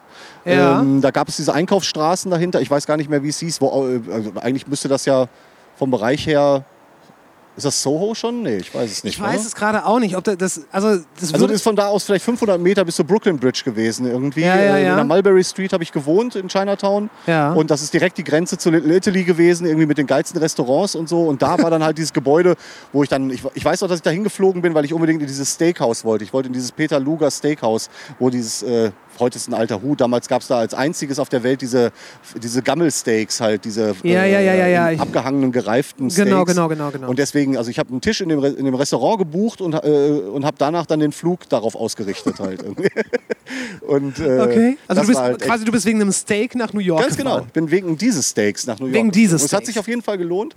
Ich war auch nur fünf Tage da und äh, vier Tage habe ich gesoffen, einen Tag gefressen und gesoffen und halt zwischendurch äh, ein bisschen gemalt und viel geschrieben und äh, äh, damals ist gerade da äh, das, äh, die Dependance eröffnet worden von ähm, Impossible, die Leute, die damals Polaroid aufgekauft haben und diese Filme wieder Ja, rausgebracht haben. ja, ja, ja, ja, ja. Und da war eine Riesenhütte mit, mit Zubehör und allem Scheiß, weil ich früher viel Polaroid-Fotografie gemacht habe, auch gerade was so Trennbildfilm von Polaroid angeht, den man noch mit der Hand aus der Kamera rausziehen musste und Ja. abknibbeln musste. Ja, ja. Da, die habe ich dann mit heißem Wasser abgelöst von der Trägerfolie und Triptychons daraus gebastelt und so. Und dieses Material dafür, das musste ich entweder selber bauen oder es gab das in New York in diesem Laden. Und da wollte ich unbedingt Stimmt. vor Ort sein halt. Okay. Das war eine coole Zeit damals. Wann war das? Weißt du das noch ungefähr? So plus minus? 2004 vielleicht? 2004, okay. Bin mir aber nicht ganz sicher. Okay, auf, aber auf jeden Fall schon post 9-11. Ja, ja. Okay. Ja, auf jeden Fall Post 9-11. Das weiß ich noch, dass das Ding auch noch nicht stand, dieser neue Flaschenöffner, den sie da hingesetzt haben. Freedom Und- Tower. Genau, ja. Und unheimlich free sind die da. und ähm, ich glaube, nach 9-11 war da nichts mehr free irgendwie. Und äh, da, da war aber dieses Riesenloch noch da und Mhm. Bauzäune und man konnte auch schon so ein bisschen was von einem Gerippe erkennen, was man da hochziehen will. Aber das muss auf jeden Fall weit nach 9-11 gewesen sein. Mhm. Nicht ein Jahr später, sondern schon weit danach. Für mich ist New York ja immer noch die geilste Stadt der Welt. Also zumindest, wenn du, wenn du Stadt willst. Ja. Wenn du Stadt willst, bist du in New York gut beraten. Das stimmt. Das stimmt. New York wäre auch ein Ort, wo ich wohnen könnte. Und äh, Wenn du es bezahlen kannst. Genau. Also wo ich könnte, nicht, also wo ich wollte, nicht wo ich könnte, sagen wir es mal so. Ansonsten würde ich in die Reihe der geilsten Städte der Welt an erster Stelle wahrscheinlich Budapest oder Prag nennen und an zweiter Stelle dann halt das andere. Also Budapest und Prag war ich beides noch nicht. mega. Also Echt? Prag ist natürlich, da muss man die Touristen ein bisschen ausblenden können, Hm. aber ist halt baulich einfach total geil irgendwie. Und ich meine jetzt nicht nur Karlsbrücke und so, sondern einfach alles da ist einfach wunderschön. Und Budapest ist halt genau wie Prag, nur halt scummiger. Und Okay. auch ein bisschen imposanter. Gerade so, ähm, wenn man da so diese Hauptstraße, diese Andraschi Ut runtergeht irgendwie, das ist so eine riesen Allee irgendwie und dann geht man auf diesen Heldenplatz zu mit diesen gigantischen Bauwerken und, und Statuen irgendwie aus der Kommunistenzeit und so. Also das hat einfach richtig viel Flair und die Menschen sind einfach super cool da. Das war echt eine gute Zeit. Also würdest du auf jeden Fall sagen, Budapest muss man mal gesehen haben, Fall. wenn man auf Städte steht. Auf jeden Fall. Und gerade wenn du Europäer bist, irgendwie, da ist ja nicht weit. Also man fliegt in jeden scheiß Ort, wenn man dreimal nach Malle fliegt, irgendwie kann man auch einmal nach Budapest. Da kann man da nicht sogar hinfahren? Klar, Ja, kann, man, kann, hinfahren. man kann hinfahren, aber macht das, macht das Sinn oder ist das zu weit? Ich, also ich meine natürlich unter der äh, Voraussetzung, dass man auf, den, auf das Klima scheißt, wäre Fliegen wesentlich schlauer halt, irgendwie, weil es einfach ruckzuck geht. Ja. noch zwei Stunden Flug oder sowas. Irgendwie. Ja. Aber äh, man kann da natürlich auch runterfahren. Aber das ist echt eine stressige Nummer. Okay. Äh, keine, keine mal eben Tour. Okay, okay, zurück zu dem Ort, wo wir hier sind. Ähm, hier, das, hier wird offenbar Graffiti-Kultur immer noch hochgehalten. Ja. Äh, und ja, du sagtest ja schon, also das ist, das ist quasi so eine, so eine Laufschrift. Das heißt, das ändert sich wirklich im Ja. Wochenrhythmus. Ja. Ja, und man findet hier halt auch viele Namen von Leuten, die halt so in der Öffentlichkeit jetzt keine großen Bilder mehr irgendwie großartig präsentieren, so die Urgesteine der, der Ruhrgebiets oder überhaupt der Dortmunder Graffiti-Szene. Wie zum Beispiel? Ja, hier gibt es also so Sachen, die halt jeder überall sieht in Dortmund, irgendwie wie Mason und Shark irgendwie. So, da findet man hier halt auch große Dinger irgendwie. Rio Mhm. oder so, da vorne ist es halt an der Ecke an dem Tor. Äh, äh, aber auch hier so Schind-Sachen und sowas irgendwie. Du hast hier ganz viele Leute, die halt immer hier noch regelmäßig hingehen und große Stücke malen, weil man hier seine Ruhe hat. Hier mehr, mehr oder weniger, obwohl es hier illegal ist, geduldet wird. Aber das ist schon so eine inoffizielle äh, Wall of Fame geworden hier irgendwie. Äh, Das ist wahrscheinlich auch insofern geduldet, als dass, äh, naja, irgendjemand, wahrscheinlich wird sich irgendjemand im Stadtrat denken, ey, besser da, als wenn die uns die, äh, absolut. die Wände in der, in der City Ja, vollbomben. absolut. Und das Ding ist ja auch so abandoned, dass hier halt nicht andauernd jemand reinmarschiert und guckt, ob alles in Ordnung ist. Die Bahn hat das Gelände aufgegeben, irgendwie, die kommen hier nicht mehr zum Gucken, es sei denn, sie sehen hier irgendwo Feuer oder so wahrscheinlich. Ja. Aber ansonsten hast du hier mal die Cops, die reinkommen, weil sie denken, hier sind Kupferdiebe. Aber, äh, Aber gibt es hier noch Kupfer? genau das ist es. Es ist mittlerweile, glaube ich, alles weg, sodass auch niemand mehr interessiert, was hier passiert. Wie gesagt, Ja. wenn wir hier früher Polo gespielt haben und waren hier mit mehr als 20 Leuten, dann sind schon mal Leute aufgetaucht, die geguckt haben, was macht ihr hier? Aber es geht hier halt eigentlich mehr um Vandalismus oder irgendwelche Kids, die hier irgendeine Scheiße bauen. Und äh, wenn du hier einfach nur bist und du willst hier ein bisschen sprühen, man, was soll hier passieren? Sachbeschädigung, irgendwie lach mich tot halt. Das Ja, Ding ja. sieht hier aus wie Dresden 45, da ist es auch vollkommen egal irgendwie. Ja. Das Einzige, was hier noch halbwegs intakt ist, scheint das Dach über uns zu sein. Ja, und das aber nur der Teil scheint über ja, uns. Ja, genau. Ansonsten, ja, was willst du hier kaputt machen? Ja, genau. Du, du musst ja eine Scheibe, die du einschmeißen kannst, die musst du erstmal suchen. Die musst du mitbringen halt. Ja, aber dafür ist das, also das, das ist halt auch so eine Sache, die das Ruhrgebiet definitiv hat. Diese, diese, diese alten Hallen, die jetzt teilweise nur noch Gerippe sind. Und das hat auch auf jeden Fall seine eigene Ästhetik. Ja, und das ist halt so so ein eigentlich ein Spiegel auch der Nordstadt, solche Orte, finde ich irgendwie. Äh, Das passt wunderbar hier rein, weil es erstmal äh, natürlich eine gewisse Arbeitergeschichte mitbringt. Das war hier früher halt ein Platz, wo wirklich mal locht wurde. Äh, Das ist dann irgendwann äh, nicht mehr nötig gewesen. Dann ist das, äh, die Natur hat sich das zurückgeholt. Hier wachsen Bäume durch die Fenster. Du Ja. hast hier teilweise Birken im, im, äh, in der Halle, die hier wachsen. Und irgendwie hat es sowas... Verdammt, du hast Bäume teilweise auf dem Dach, die Ja, da genau. wachsen. Und das hast du so scammige Sachen einfach, Ja, ja. Die halt irgendwie wunderschön sind. Und das meine ich halt auch mit dem Unterschied, wenn du jetzt natürlich hier reinkommst und hast Angst, dass sich hier deine französische Bulldogge den Fuß aufschneiden könnte oder du dir deine Ackboots schmutzig machst irgendwie, dann ist das hier auch kein Ort für dich. Aber das ist genau der Unterschied zwischen Nordstadt und vielen anderen Vierteln in Dortmund, finde ich. Wobei, zugegebenermaßen, du würdest deinen Hund auch nicht hier mit reinnehmen, Nein, oder? nein. Weil, Nein, das war jetzt auch ein blödes Ja, ja. Beispiel, aber du weißt, was ich ich, meine. ich muss mal ganz kurz was, ist das da ein Pentagramm? Auf dem Boden in der Mitte, ja, auf jeden Fall. Ja, hier, äh, Chris geht jetzt gerade nach vorne in, den Hallen, äh, in die Hallenmitte. Da ist ein riesengroßes, wahrscheinlich so mit 5, 6 Meter Durchmesser gemaltes Pentagramm, das mit schwarzer Kohle auf dem Boden gemalt wurde. Ähm, ich könnte mir vorstellen, dass hier auch öfter mal so Treffen von irgendwelchen Leuten, die dem Okkultismus nahestehen, stattfinden, weil das, die Location bringt natürlich alles mit dafür. Also hier, hier abends irgendwie ums Pentagramm zu sitzen mit so ein paar Kerzen, stelle ich mir auch ganz mauschelig vor. Auf jeden Fall. Es ist wirklich ein, ein riesiges, ein riesig, riesiges Pentagramm. Aber Ja. ich habe jetzt eigentlich, also das, das sind, glaube ich, noch relative An Amateure, was das angeht, weil ich habe keine, äh, keine Spuren von Kerzen gefunden. Und ohne Kerzen geht sowas ja, halt und nicht. hier sind auch keine Reste von irgendwelchen Ziegen zu finden. Ne? Also ja, ja dilettantisch. Dilettantisch. Ja, wenn man keine Ahnung hat, Ein sollte man ordentliches sein Opfer lassen. kann man ja wohl erwarten, wenn man hier auftaucht. Ja, finde ich schon. Finde ich schon. Aber viel geiler ist da hinten dieser, dieser, ja, dieser Wartungsgraben, der wirklich bis oben hin voll mit, mit Kannen ist. Ja. Und im Vergleich dazu sind überall sonst relativ wenige. Also hier mal so ein, zwei, aber das ist ja wirklich so eine. Ja, weiß Das stimmt. nicht, also ich so glaube, das hat sich wahrscheinlich irgendwann etabliert, dass man dann nach dem Sprühen die Kannen einfach in diesen Graben wirft vom Rausgehen, weil das da vorne ist das schon so eine Sammelstelle. irgendwie. Ja, absolut. Also wahrscheinlich auch der Inhalt da drin äh, ist die Hälfte des Jahresumsatzes von Montana wahrscheinlich und äh, also es ist eine Menge Zeug hier, ja. Ja, aber, aber geil. Ein geiler Ort, weil. Ich, ich, ich kann es nicht mal sagen, weil es ist nicht wirklich ruhig, aber es ist. Es hat so eine, so eine Eigen, so einen eigentümlichen Frieden irgendwie. Ich finde, es hat was von einer Endzeitstimmung. Also es hat so was Endzeitmäßiges. Also nicht nur diese äh, normale Factory Roughness, die man so findet in so Lost Ja. Place Sachen halt, wo Leute dann irgendwie bei YouTube mit der Kamera durchmarschieren und Ja. die, die Gegend erkunden, sondern hier ist es halt wirklich so, da wachsen irgendwie die Bäume durch und äh, das Ganze, man, man sieht, man kann sich förmlich vorstellen, wie das hier ausgesehen hat, als hier Betrieb war. Ja. die Leute mit dem Blaumann rumgelaufen sind, da vorne ein Kaffeeautomat stand und jetzt ist hier alles voll mit Graffiti, mit Taubenscheiße, äh, da vorne liegen Schlafsäcke von Obdachlosen und so. Also das ist hier schon echt ein, ein seltsamer Ort geworden. Aber irgendwie hat es was. Ja, es ist so ein, so ein Übergang. Äh, es ist noch nicht wirklich eine, eine verschwundene Kultur, aber es ist auf dem Weg dahin. Ja. Auch wie sich die, Nat wie die Natur da so langsam reinsneakt. Ja. Und würde man sie lassen, wäre das Ganze hier in fünf Jahren wahrscheinlich komplett zurückerobert. Auf jeden Fall. Also der Platz jetzt vorne, hier vor den äh, großen Toren da, wo alles zugewuchert ist mit Birken. Birken sind ja sowieso äh, die Bäume, die sich am meisten Platz nehmen. Wenn man äh, denkt, da kann nichts mehr wachsen, dann wächst, wächst auf jeden Fall noch eine Birke. Ja. Und da ist alles voll, da kommst du teilweise gar nicht mehr durch. Und das war damals, als wir hier gespielt haben, auf jeden Fall noch begehbar. Da haben wir draußen gesessen und gegrillt oft irgendwie. Oder Was ist, denn, ist da draußen ein Platz? ja, genau. Also da war mal ein Platz. Jetzt Ja, ja, ist es also, zugewachsen. klar, aber klar. Der, der Großteil davon müsste sogar noch betoniert sein, glaube ich. Und da Und- wachsen die Bäume ja trotzdem durch. Ja, das ist denen ja Da scheißegal. hinten sind ein paar Garagen, die noch so brach liegen, so alte Garagenhöfe. Da in jeder Garage wohnt ein Obdachloser oder auch zwei. Wirklich? Äh, ja, da kannst du noch hingehen. Irgendwie, die sitzen dann draußen davor und laden dich auch mal auf ein Bierchen oder ein Schnäpschen ein. Ähm, hat dann teilweise, als dann hier so drogenmäßig es ein bisschen schlimmer wurde, war es jetzt nicht mehr so ratsam, die unbedingt da zu stören und so. Aber früher haben wir öfter auch mal bei denen gesessen und haben uns mit denen eingebrannt irgendwie. Wow. Wie- weißt du, wann das hier aufgegeben wurde von der Bahn? Keine Ahnung, das kann ich dir nicht sagen, aber so wie es aussieht, muss das schon in den 90ern gewesen sein halt. Ja. ja. Ja, würde ich auch vermuten. Ja.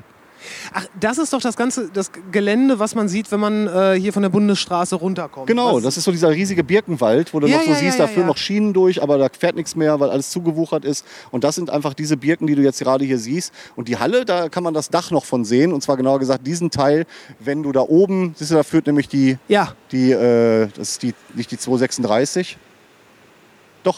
Ja. nee, das ist, nee, ach, keine Ahnung. Straße halt. Scheiß drauf. Die Straße, die da über diese Überführung führt. Und da kannst du immer diesen Teil hier sehen. Eine Zeit lang waren da so BVB-Graffitis an den Scheiben dran, die jetzt mittlerweile auch alle rausgeplatzt sind. Irgendwie. Ja.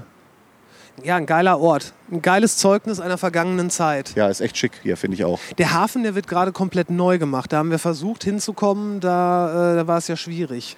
Ja, schade eigentlich. Da hätte ich dir ganz gerne den Umschlagplatz gezeigt. Das ist halt so eine, äh, ein paar alte Euro-Container, die sie da hingestellt haben, so Schiffscontainer, die dann innen drin aufbereitet wurden, als Kneipe umgebaut wurden. Da kann man guten Wein, gute Tapas kriegt man da und kann halt direkt am Kanal sitzen.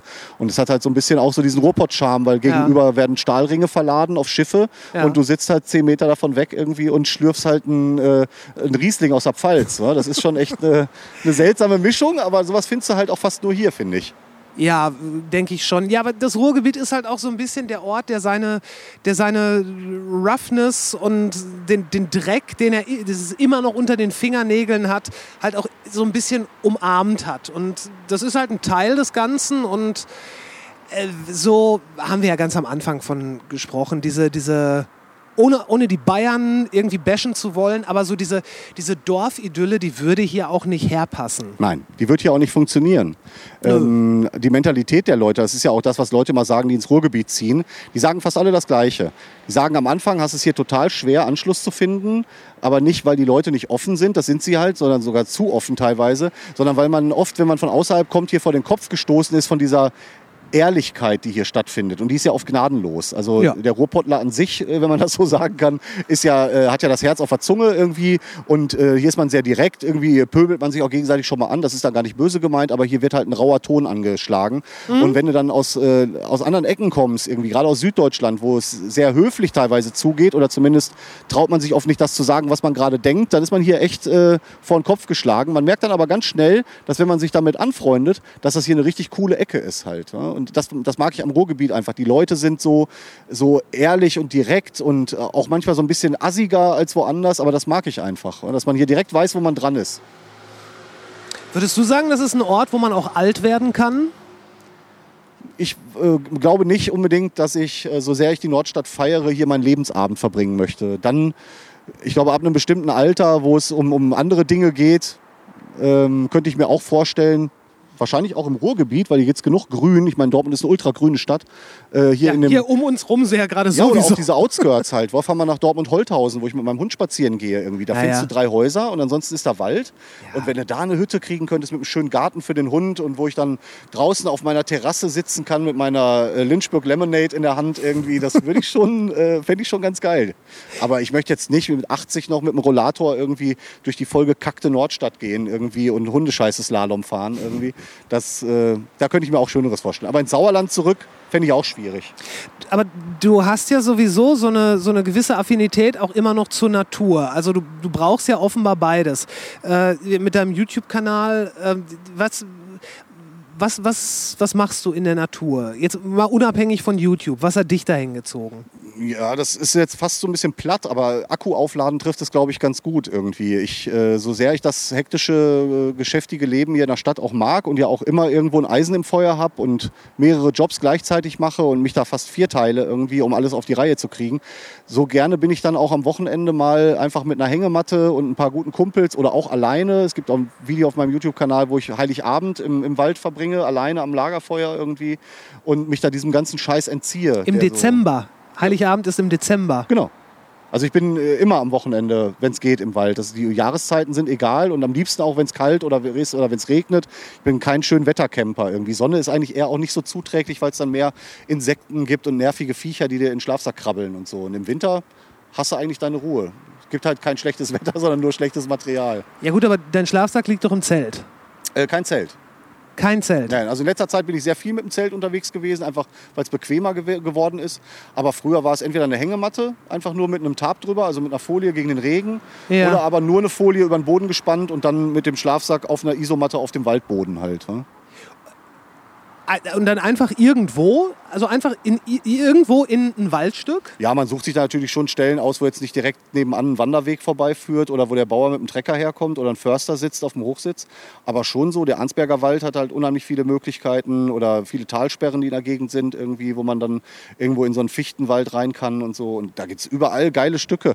Ähm, ich habe mir da einfach immer Sachen rausgesucht, die ich dann entweder über Google äh, äh, vorher geguckt habe, wo halt freistehende Waldstücke sind, wo man, wo man genug Auswahlmöglichkeiten hat. Oder man, man kannte halt aus der Kindheit Stellen, die man dann wieder aufgesucht hat. Aber das ist einfach irgendwo im Wald, wo es schön ist. Und dann, wie muss ich mir das vorstellen? Dann gehst du da, dann gehst du da hin und äh, dann, dann machst du dann im Wald ein Feuer. Das äh, Was auch nicht unbedingt. ist auch nicht unbedingt so. Aber ich, ich meine, du machst das jetzt schon regelmäßig und relativ wenig größere Waldbrände hat es hier gegeben. Weil wir es nicht im Sommer machen. Also es kommt auch noch dazu, wenn du gerade sagst, irgendwie, ja, da ist es aber kalt und es regnet.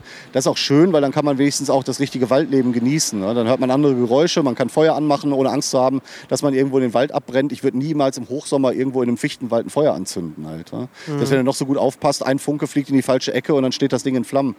Ähm, wir haben alles Mögliche gemacht. Also wir sind in kleinere Waldstücke gegangen, haben große Touren über mehrere Tage mit mehreren Übernachtungen gemacht, wo wir richtig Kilometer gemacht haben. Jetzt mittlerweile haben wir das äh, große Glück, jemanden gefunden zu haben, der einen Privatwald hat, den er uns zur Verfügung gestellt hat, in dem wir ein festes Lager gebaut haben. Also aus Birkenholz, äh, ein Unterstand, ein Trapperbett irgendwie mit, mit Regendach, eine Feuerstelle, die fest im Boden verankert ist, mit einem Windschutz aus Holz drumherum. Also alles Bushcraft nennt sich das eigentlich im Endeffekt. Also Hand, okay. handwerklich sich betätigen mit den Mitteln, die zur Verfügung stehen. Feuer machen ohne Feuerzeug, halt irgendwie mit Funken schlagen und sowas. Das und, kannst du? Ja, ja. Ja, ja. Aber kannst du das, kannst du auch Feuer machen, indem du so den, das Ding so ganz schnell In der drehst? Theorie kann ich das, in der Praxis hat es auch schon ein paar Mal funktioniert, aber es ist wesentlich schwerer, als man denkt.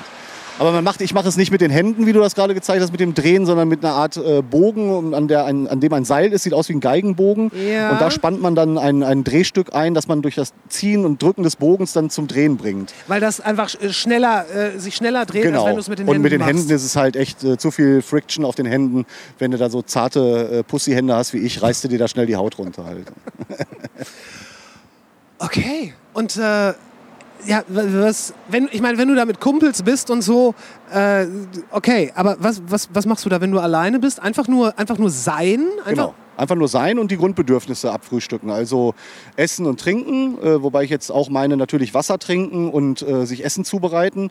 Aber meistens gönne ich mir da das Besondere. Also etwas, das augenscheinlich da gar nicht reinpasst. Also ich nehme mir dann einen teuren Whisky mit, einen Single Malt irgendwie oder... Äh, Ein Belveny zum Beispiel? ja, genau. Den habe ich Ja? auch schon mitgehabt tatsächlich. Okay. Ja. Und äh, das, was du vorhin gesehen hast bei mir in der Bar, das Stück, was daraus getrunken ist, ist ein Glas bei mir zu Hause rausgetrunken, der Rest am Feuer. Ah. Und ähm, ansonsten haben wir da oben auch einen guten Vorrat an Single Malt in so einer Bundeswehrkiste verscharrt, irgendwie, wo wo, wo war das nochmal gleich? wo wir da Lafroig vor Ort haben oder so halt. Und dann immer darauf zugreifen können. Oder wir trinken dann irgendwie so einen Moonshine irgendwie. Oder äh, ich habe auch schon irgendwie teure Rotweine mitgeschleppt und dann wirklich so Plastik-Camping-Weingläser mitgehabt, die ich mir dann zusammengeschraubt habe. Mit meiner Frau und dem Hund draußen gepennt. Ähm, aber im Endeffekt kommt es ganz oft vor, dass ich mir dann ein, äh, ein Steak hole irgendwo äh, hier in, in einem Fleischladen, äh, ein schönes Filet oder ein fettes Tomahawk oder sowas und dann brate ich mir das in einer gusseisernen Pfanne auf einem offenen Feuer irgendwo mitten im Wald und äh, sitze da und gucke abends in die Flammen und gehe irgendwann in meinen Schlafsack und penne irgendwann ein. Und das ist einfach wunderschön. Also du könntest selbst eine Beefy im Wald essen, die wird tausendmal geiler schmecken als irgendwo an der Tanke auf dem Parkplatz. Das ist einfach, die Natur macht alles irgendwie noch mal ein bisschen spezieller und schöner halt. Ja. Das glaube ich sofort. Aber äh, das Ganze, also damit man das so ein bisschen in Perspektive rückt, die ganzen Sachen, die du da hinbringst. Das heißt, du fährst bis zu einem gewissen Punkt noch mit deinem Auto, Ja. aber von da aus musst du dann ja per Pedis dahin. Ja, jetzt muss ich auch ganz vorsichtig sein, was ich sage, weil die äh, Verfolger meines Kanals werden jetzt natürlich lachen, wenn ich sage, dass ich weit laufe. In letzter Zeit hat sich das wirklich unser Waldleben auf das Lagerleben in diesem Privatwald beschränkt. Aber früher sind wir halt, wie gesagt, auch mehr Tagestouren gegangen und da hatte jeder von uns immer einen 20 Kilo Rucksack dabei, einen Militärrucksack, der gepackt war mit Schlafsack, mit Abdeckfolie, mit äh, Essen, Trinken, Kochgeschirr, äh, Feuermöglichkeiten und dann noch so ein paar Gadgets wie eine Säge, eine Axt, ein großes Messer oder manchmal auch sechs, sieben Messer, weil wir alle Gier verrückt sind. Und äh, ja, dann haben wir uns da getroffen und sind dann halt rausgegangen und haben das dazu benutzt, um uns da ein schönes Lager zu bauen und da zu übernachten halt. Würdest du, wenn, wenn wir uns hi- hier so umgucken, wenn die gesamte Zivilisation in diesen Zustand versetzt worden ist, wie dieses alte ähm, Lager, wo wir jetzt wahrscheinlich eh schon verraten haben, zumindest ziemlich gut, wo das ist, würdest du dir zutrauen, in der freien Wildbahn zu überleben? Auf jeden Fall. Was würdest du essen? Ich würde jagen. Jagen und Fischen natürlich halt. Ähm, aber ich glaube, wenn man davon ausgeht, das ist natürlich jetzt ein sehr, sehr spezielles Szenario. Ich würde mich ja auch als einer dieser Prepper bezeichnen. Also ich habe auch zu Hause die Möglichkeit, mich mehrere Wochen autark zu ernähren, wenn alles zusammenbrechen würde. Hast du? Habe ich. Ja, ich Okay. habe zu Hause einen Trinkwasservorrat, äh, ich habe einen Essensvorrat, auch einen Vorrat, der über mehrere Jahre haltbar ist, der immer wieder nachgefüllt wird, wo ich dann von vorne aus dem Regal Dosen mitnehme, die ich dann vielleicht im Wald verkoste und dann hinten wieder nachräume. Ja. Ähm, ich habe äh, Möglichkeiten zur Wasserfilterung auf chemischem Weg, aber auch auf, äh, auf haptischem Weg. Ich bin in der Lage, mir einen Unterschlupf zu bauen. Ich bin in der Lage, Feuer zu machen. Ich kann Essen zubereiten. Ich kann Tiere schlachten. Ich glaube schon, dass ich in der Lage wäre, wenn jetzt in den Supermärkten, in den Regalen nichts mehr zu looten ist, äh, wär- wäre ich, glaube ich, auch in der Lage dazu, mich mit den speziellen Hilfsmitteln ähm, ja, auf die Jagd zu begeben und mir selber was zu besorgen. Dieses, dieses Preppertum, das hat, steht ja nicht unbedingt im, im, im Besten. Ja, ich habe da ja auch fürs besten ZDF mal so eine Serie gemacht, irgendwie diese Szene Deutschland, diese Fernsehsendung, die ich moderiert habe, zwei Jahre im ZDF. Wofür du sogar mal für den Grimme-Preis nominiert worden Richtig, bist. 2017 mit der ersten Folge direkt. Und das war die Folge unter Preppern. Ah. Äh, also es war eine Doppelfolge unter Junkies und unter Preppern. Da war ich eine Woche in Hamburg unterwegs mit Heroinabhängigen und äh, habe die da begleitet und, und habe das Leben da mit denen geteilt.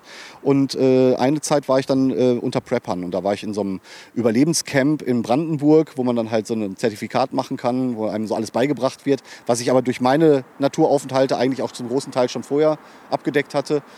Und da habe ich natürlich auch eine Menge Leute getroffen, die halt wirklich von der Apokalypse träumen und so. Und die halt jetzt auch eher in diese Richtung passen, wo man denkt, Spinner. Ja, ja. Aber ähm, im Grunde genommen empfiehlt es ja auch die Bundesregierung, äh, es gibt einen Katastrophenschutzplan und es wird jedem Bundesbürger empfohlen, zu Hause zumindest für 14 Tage Nahrung und Essen zu Hause zu haben. Und zwar immer.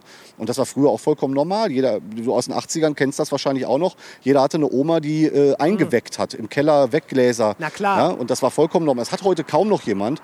Ich hatte sogar noch im Keller meine Eltern so ein, so ein Holzteil, wo Kartoffeln drin waren. Ja, ja, ja, das so, hatte ne? meine, meine Oma hatte das, genau, ja. und äh, also das ist heute so ein bisschen verloren gegangen, aber wenn jetzt, man muss ja nicht davon ausgehen, dass Zombies aufstehen und uns überfallen Wahrscheinlich oder nicht. dass irgendwie ein LKW in deinen Vorgarten fährt oder sowas. Aber äh, die, die Chance, dass ein mehrtägiger Stromausfall passiert, ist Ja. extrem groß und in den letzten Jahren ja auch schon mehrfach vorgekommen halt.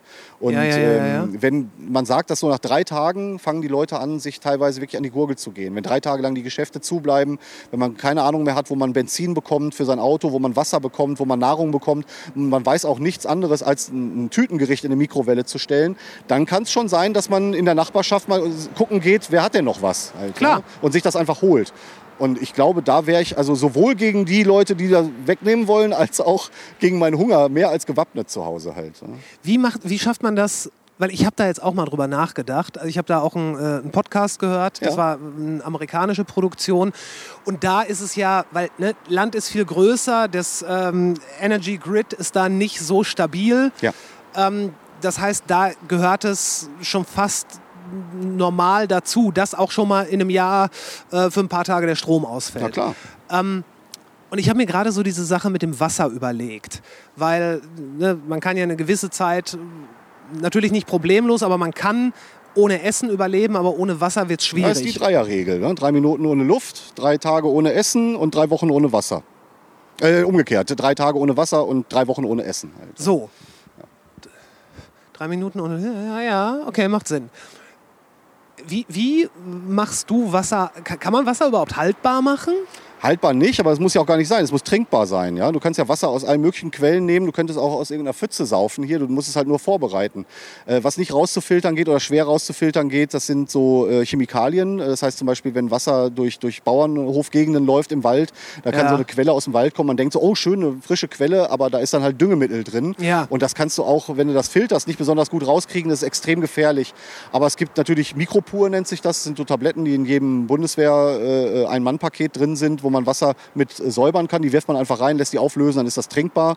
Äh, die beseitigen eine Menge Spuren halt. Aber ansonsten gibt es auch klassische Wasserfilter mit Aktivkohle. Oder man kann sich auch selbst aus einer Socke und einer alten Plastikflasche und ein bisschen Kies, ein bisschen Sand, ein bisschen Erde, ein bisschen Blumen, kann man sich auch einen Wasserfilter selber bauen, was ganz gut funktioniert. Das dauert halt nur und man muss sich viel Zeit nehmen mit seinen Kräften haushalten, aber man findet genug Wasserquellen und Deutschland hat so viel gutes Trinkwasser, also allein ja, das, ja. was bei uns hier aus dem Hahn kommt. Es gibt so Prepper, die sagen auch, wenn die sehen, irgendwie hier Stromausfall, die lassen als erstes die Badewanne volllaufen. Stöpsel rein und dann hast du schon mal 80 Liter safe halt. Ja. Also, aber wie gesagt, ganz so krass bin ich jetzt nicht. Nicht nur, weil ich keine Badewanne habe, sondern äh, ich habe Ich habe eine flache Dusche, ich wäre voll genau. gefickt. Ich habe einen äh, Wasservorrat zu Hause, der so aus so ähm, ähm, Emergency-Rationen besteht. Das ist Wasser, das in Plastikbeuteln zu halb Liter abgefüllt ist. Da habe ich ein paar Kartons von. Oder man kann auch einfach ein Sixpack kaufen aus dem, aus dem Supermarkt. Irgendwie holt man sich drei, vier Sixpacks irgendwie mit anderthalb Liter Pullen. Und wenn man die dann sieht, die laufen ab, dann verbraucht man die und holt sich halt ein neues dazu. Aber so viel, dass du halt immer irgendwie, zumindest für ein paar Tage, auf der sicheren Seite bist. Realistisch gesehen wäre bei einem Stromausfall nach circa drei Tagen, auch wenn alles schief läuft, wird das THW und die Bundeswehr schon wieder dafür sorgen, dass zumindest eine Notversorgung in Gang kommt. Aber bis dahin sollte man auf seinen eigenen Arsch aufpassen können. Das finde ich eigentlich ganz wichtig. Und es hat für mich nichts mit Endzeitstimmung und äh, Reichsbürgertum und so einem Scheiß zu tun, sondern einfach dafür zu, darauf zu achten, dass man sich und seine Liebsten halt so lange am Kacken hält, äh, wie es halt von außen nicht gewährleistet werden kann. Ich glaube, was, was viele Leute da auch missdeuten, weil einfach ein Großteil der Prepper ihr nicht nur sagt, wie jetzt du, falls was passiert, Genau. dann bin ich vorbereitet, sondern die sagen ja erstens, es wird etwas passieren und die wissen dann ja, wissen in Anführungszeichen natürlich auch warum. Ja, und vor allem freuen die sich die ganze Zeit drauf. Ja, ja, Eigentlich ja, können ja. die es gar nicht erwarten, weil die denken sich, scheiße, ich habe mir für 70.000 Euro Gier gekauft. Ich muss das auch mal irgendwann ausprobieren halt. So, was soll ich mit der Armbrust, wenn die die ganze Zeit an Ja. der Wand hängt halt, Ja. weißt du? Und das ist halt irre. Also ich hoffe nicht, dass das was passiert. Irgendwie, ich fühle mich halt wohl so, wie es ist. Aber wenn was passiert, weiß ich auf jeden Fall, dass ich dann funktioniere. Und das ist Ja. bei vielen Leuten, gerade so, wenn man aus einer Komfortzone rauskommt oder mal so dieses, alles ist für Gott gegeben erklärt worden, irgendwie, wenn du da rausgeholt wirst, dann sieht Ja. man ganz schnell, wo bei vielen Leuten da die Mankos sitzen halt. Und das Klar. sind die einfachsten Dinge halt. Ähm, da geht es dann nicht mehr darum, ich mein, ey, was haben wir für Luxusprobleme? Wir sitzen am Fernseher und dann, äh, wenn das WLAN mal ausfällt für zwei Stunden, dann kriegt man ja schon eine Panikattacke halt. wa? Ja. Weil dann Fernsehen Ja. funktioniert nicht mehr, irgendwie Netflix läuft nicht, Internet, E-Mail, du kannst keine Kumpels anrufen irgendwie und alles ist auf einmal irgendwie im Arsch und äh, am nächsten Tag machst du dir Sorgen, ah, soll ich heute beim Chinesen oder beim Italiener bestellen? Das sind so unsere Sorgen. Aber wenn du mal wirklich die Sorge hast, du stehst auf, kein Strom, kein Wasser, du kannst Ja. nicht einen Hahn aufdrehen Ja. und du hast Durst und du hast nicht zu Hause. Dann Ja. gehst du raus, draußen sind, ist die Hölle los, der Supermarkt hat zu, da sind die Leute schon einmarschiert, dann fängst du aber an nachzudenken, scheiße, was mache ich denn jetzt halt? Ja. Bizarrerweise denken die meisten Leute, wenn die hören, es fließt kein Wasser mehr, nicht mal daran, dass sie nicht trinken können, sondern daran, dass sie sich nicht waschen können. Ja. Und das ist, glaube ich, das Irreste dabei. Also wenn wir Ja, ja. eine Woche in, im Allgäu unterwegs waren irgendwie, dann sind wir danach auf jeden Fall ein guter Aromatresor. Da war nichts mehr mit Waschen. Da klopfst du dir morgens das Gröbste mit dem Schlappen ab irgendwie und das war's dann auch. Naja, wenn du Glück hast, kannst du noch irgendwie deine, deine zehn Stunden geplagten Füße irgendwo in den Bach halten oder Genau. so. Ja, aber das ist echt eigentlich ein, ein tolles Hobby gewesen. Also ich am Anfang, ich bin natürlich auch total gierversaut. Ich sammle Messer, ich sammle äh, Equipment, ich habe mehrere Äxte und Sägen und Rucksäcke und so. Bei mir sieht's aus wie in so einem Outdoor-Shop halt. Und ich mag das Zeug auch. Aber äh, zu einem gewissen Teil habe ich halt viele funktionelle Sachen dabei, die ich dann auch in so einem Schrank sortiert habe, in so Kisten, wo halt genau draufsteht, Kommunikation, Feuer, Ernährung und so. Und da ist alles nach, nach äh, Themengebieten getrennt. Und da, das würde ich auch im Dunkeln finden. Und das ist halt auch so was Wichtiges. Ich weiß genau, wo mein Zeug steht. Ich könnte mit geschlossenen Augen dir eine Mahlzeit zubereiten irgendwie bei mir nachts um vier halt. Ja? Und äh, das ist eigentlich ganz witzig, dass man sich so ein bisschen darauf trainiert hat, dass, weil man es nicht mehr braucht, verliert man sowas. Ja, ja. Dann verliert man viele Fähigkeiten. Und wenn du dich aber damit beschäftigst, dann siehst du auf einmal, was da alles wegge weggefallen ist im Laufe der Jahre. Und sich das wieder anzueignen, ist, hat irgendwie sowas Ursprüngliches. Hat es. Ja? Und das, das macht eigentlich Spaß. Also ich finde es total witzig und interessant auch. Es ist, es ist ja auch so, ich, ich weiß, ich war einmal in, ähm, in Spanien und wir haben da an so einem, an so einem Fluss gecampt. Und äh, wir haben, also das war halt auch so morgens aufstehen und das erste Mal in den Fluss springen. Ja. Äh, dann bist du erstmal wach und das ist cool. Und gut, dann bin ich, bin ich irgendwie ins Dorf gefahren, habe mir da einen äh, Kaffee con Leche getrunken, gesehen, wie alle erwachen. Äh, irgendwann ist, ist der Fluss immer weiter angestiegen. Und äh, wir wussten alle nicht warum. Und dann sind wir aber runter zum Strand gefahren. Und da haben wir dann gesehen, es, da gab es dann wie so ein Bassin und ein, ein Abfluss, wo der Fluss ins Meer gelaufen ist. Der war verstopft. Der war verstopft. Ja. Und dann haben da wirklich irgendwelche Touris, uns eingeschlossen, den Sand einfach mit den Händen an die Seiten geschippt. Geil. Ja, das war, das war so geil. Ich meine, die Sonne brannte und es, es war jetzt nicht unbedingt das, was man. Äh, das, du würdest das nicht buchen. Aber es hat total Spaß gemacht, das zu tun. Ja. Und dann, als es passiert ist, der, der Druck, mit dem das Wasser sich dann Bahn gebrochen hat.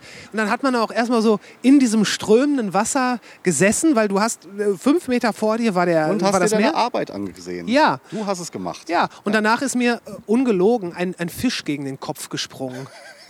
Und das, ist- das ist eine Wucht, als hätte mir jemand einen Tennisball gegen die Rübe geschmissen. Völlig geil. Ja, aber dieses, dieses Sehen, was man geschafft hat. Ja, genau, genau. Und das auch bei diesem Preppertum zum Beispiel finde ich ganz wichtig. Ähm, bei der Reportage, die wir gedreht haben, hat einer von denen einen ganz wichtigen Satz gesagt. Der meinte nämlich, wenn du jemanden kennenlernst, der sagt, ich bin Prepper, und der zeigt dir als erstes sein Messer, dann weißt du, das ist keiner. Aber wenn du jemanden triffst, der sagt, ich bin Prepper und der zeigt dir als erstes seine Notvorräte, irgendwie sein Ja. Wasser oder so, dann weißt du, der setzt sich wirklich intensiv damit auseinander und hat halt auch so lösungsorientierte Dinge im Kopf halt irgendwie und nicht, dass er unbedingt jemanden abstechen will, der ihm sein Essen wegnehmen möchte oder sowas halt. Ja, es gibt ja. eine Menge Verrückte in der Szene, aber ich glaube, man muss da unterscheiden, weil dieses, gerade dieses Reichsbürgertum ist ja da sehr in Verruf gekommen irgendwie mit der Nummer. Ähm, nicht, nicht alle Prepper sind Reichsbürger, aber viele Reichsbürger sind halt Prepper, weil die sich au- auch sehr viel mit dieser Thematik beschäftigen halt. Ne? Und da muss man echt aufpassen, dass man die nicht in einen Topf wirft. Ich glaube, es sind einfach nur Leute, die dafür sorgen, dass in einem Notfall sie halt selbst auch in der Lage sind, sich zu versorgen und damit natürlich auch diese Notfallmechanismen des Staates entlassen, entlasten. Ja, Ja, also ja. Der, der Feuerwehrchef in der Reportage damals hat auch ganz klar gesagt, wir werden nicht in der Lage sein, in den ersten 24 Stunden jedem das zu geben, was er will. Und auch da, wenn es jetzt wirklich mal richtig den Bach runtergehen sollte, also mehr als ein Stromausfall passieren sollte, wie ein atomarer Unfall oder sowas, Naja. dann sind Feuerwehrmänner natürlich in erster Linie auch mal Menschen. Das heißt, die haben auch zu Hause Leute, um die sie sich gerne kümmern Klar. würden. Und da kann es auch sein, dass vieles gar nicht so stattfindet, wie man es eigentlich geplant hat. Also musst du gucken, dass du es selber hinkriegst irgendwie. Und finde ich, ist ein ganz wichtiger Aspekt. Ich bin da nicht mehr so drin wie ganz am Anfang. Da habe ich mir alles reingezogen, was damit zu tun hatte. Habe das Hobby so weit wie möglich ausgebaut. Aber jetzt habe ich so einen Grundstock, wo ich sage, damit bin ich glücklich. Und das ist auch im gesunden Rahmen halt. ja. Hast du eine separate Stromversorgung bei dir? Nein, ich habe aber äh, eine Art Generator. Also das ist so eine Art Powerbank in groß, Mhm. Ja. die man halt aufladen kann. Aber viele Sachen, und das ist, glaube ich, wichtiger, die ich dann benutzen würde und müsste, funktionieren gar nicht mit Strom halt. Und ähm, Okay. ja. deswegen auch hier, also mal zu wissen, wie man Feuer macht, wenn es regnet, im Wald, ohne ein Feuerzeug halt. Ja? Ja. Da wird es schon schwierig halt. Ja? Und selbst mit einem Feuerzeug würden das viele nicht hinkriegen. Und dann so ein paar Techniken drauf zu haben, irgendwie oder sich auf Sachen zu verlassen, die einfach, also ein Flintstone mit einem, mit einem, mit einem äh, Kohlenstoffeisen, wo man einen Funken mitschlägt, den man dann mit einem, mit einem Baumwolltuch auffängt und den anpustet, solange bis du irgendwie damit Heu zum Brennen bringst. Das ist schon echt eine Kunst halt. Und wenn man das noch nie gemacht hat, bist du einfach am Arsch halt. Ja? Wie hast du das gelernt? YouTube. ja, ist tatsächlich so. Ich habe mir am Anfang solche Videos reingezogen und darauf ist dann auch unser Kanal entstanden, weil ich dachte, geil, das will ich auch machen. Ich war früher als Kind immer im Wald, habe Buden gebaut und so und irgendwann hat es aufgehört. Als dann äh, Frauen und Alkohol und Drogen dazu kamen irgendwie, da fand ich es nicht mehr so cool, mir irgendwo eine Bude zu bauen. Da habe ich dann halt lieber gesoffen, Ja. gekifft irgendwie und Ja. äh, rumgevögelt und irgendwann kam dann die, dieser Trip irgendwie, dass ich bei YouTube einen Typen gesehen habe, Benjamin Klausner, beste Grüße gehen raus an dich, Benjamin, mittlerweile ausgewandert äh, äh, auf die Kanaren und der hat einen Kanal gehabt, äh, das fand ich so geil. Der Typ ist einfach alleine rausgegangen mit minimaler Ausrüstung, hat sich dann draußen in den Wald gelegt, hat sich eine Linsensuppe überm Feuer ge gemacht und äh, hat halt einfach sinniert. Also war so ein bisschen esoterisch angehaucht, das fand ich manchmal nicht so geil, Ja. aber ich dachte, das, was der macht, habe ich als Kind schon gemacht, das mache ich jetzt wieder. Ja, und dann Okay. bin ich rausgegangen und daraus ist der YouTube-Kanal entstanden dann. Erinnerst du dich noch an den, ähm, Rüdiger Neberg. an den, natürlich, nein, nein, nein, äh, es geht nur so teilweise in die Ecke, an den MTV-Moderator Tom Green. Natürlich, na klar, sicher. Weißt du, was der jetzt gerade macht? Nein. Der hat auch einen YouTube-Kanal, der hat sich so ein, so ein, so ein Mobile Home auf Camping umbauen lassen und ist mit seinem Hund Charlie nach dem Mark Twain Buch Travels with Charlie äh, irgendwo in die, in die Wüste gefahren, gerade hier äh, zu Corona-Zeiten, in die amerikanische Wüste, hat, äh, macht von da aus seinen Podcast weiter. Das heißt, er hat sich ein komplettes Podcast-Studio auch in seinen Van gebaut. Geil.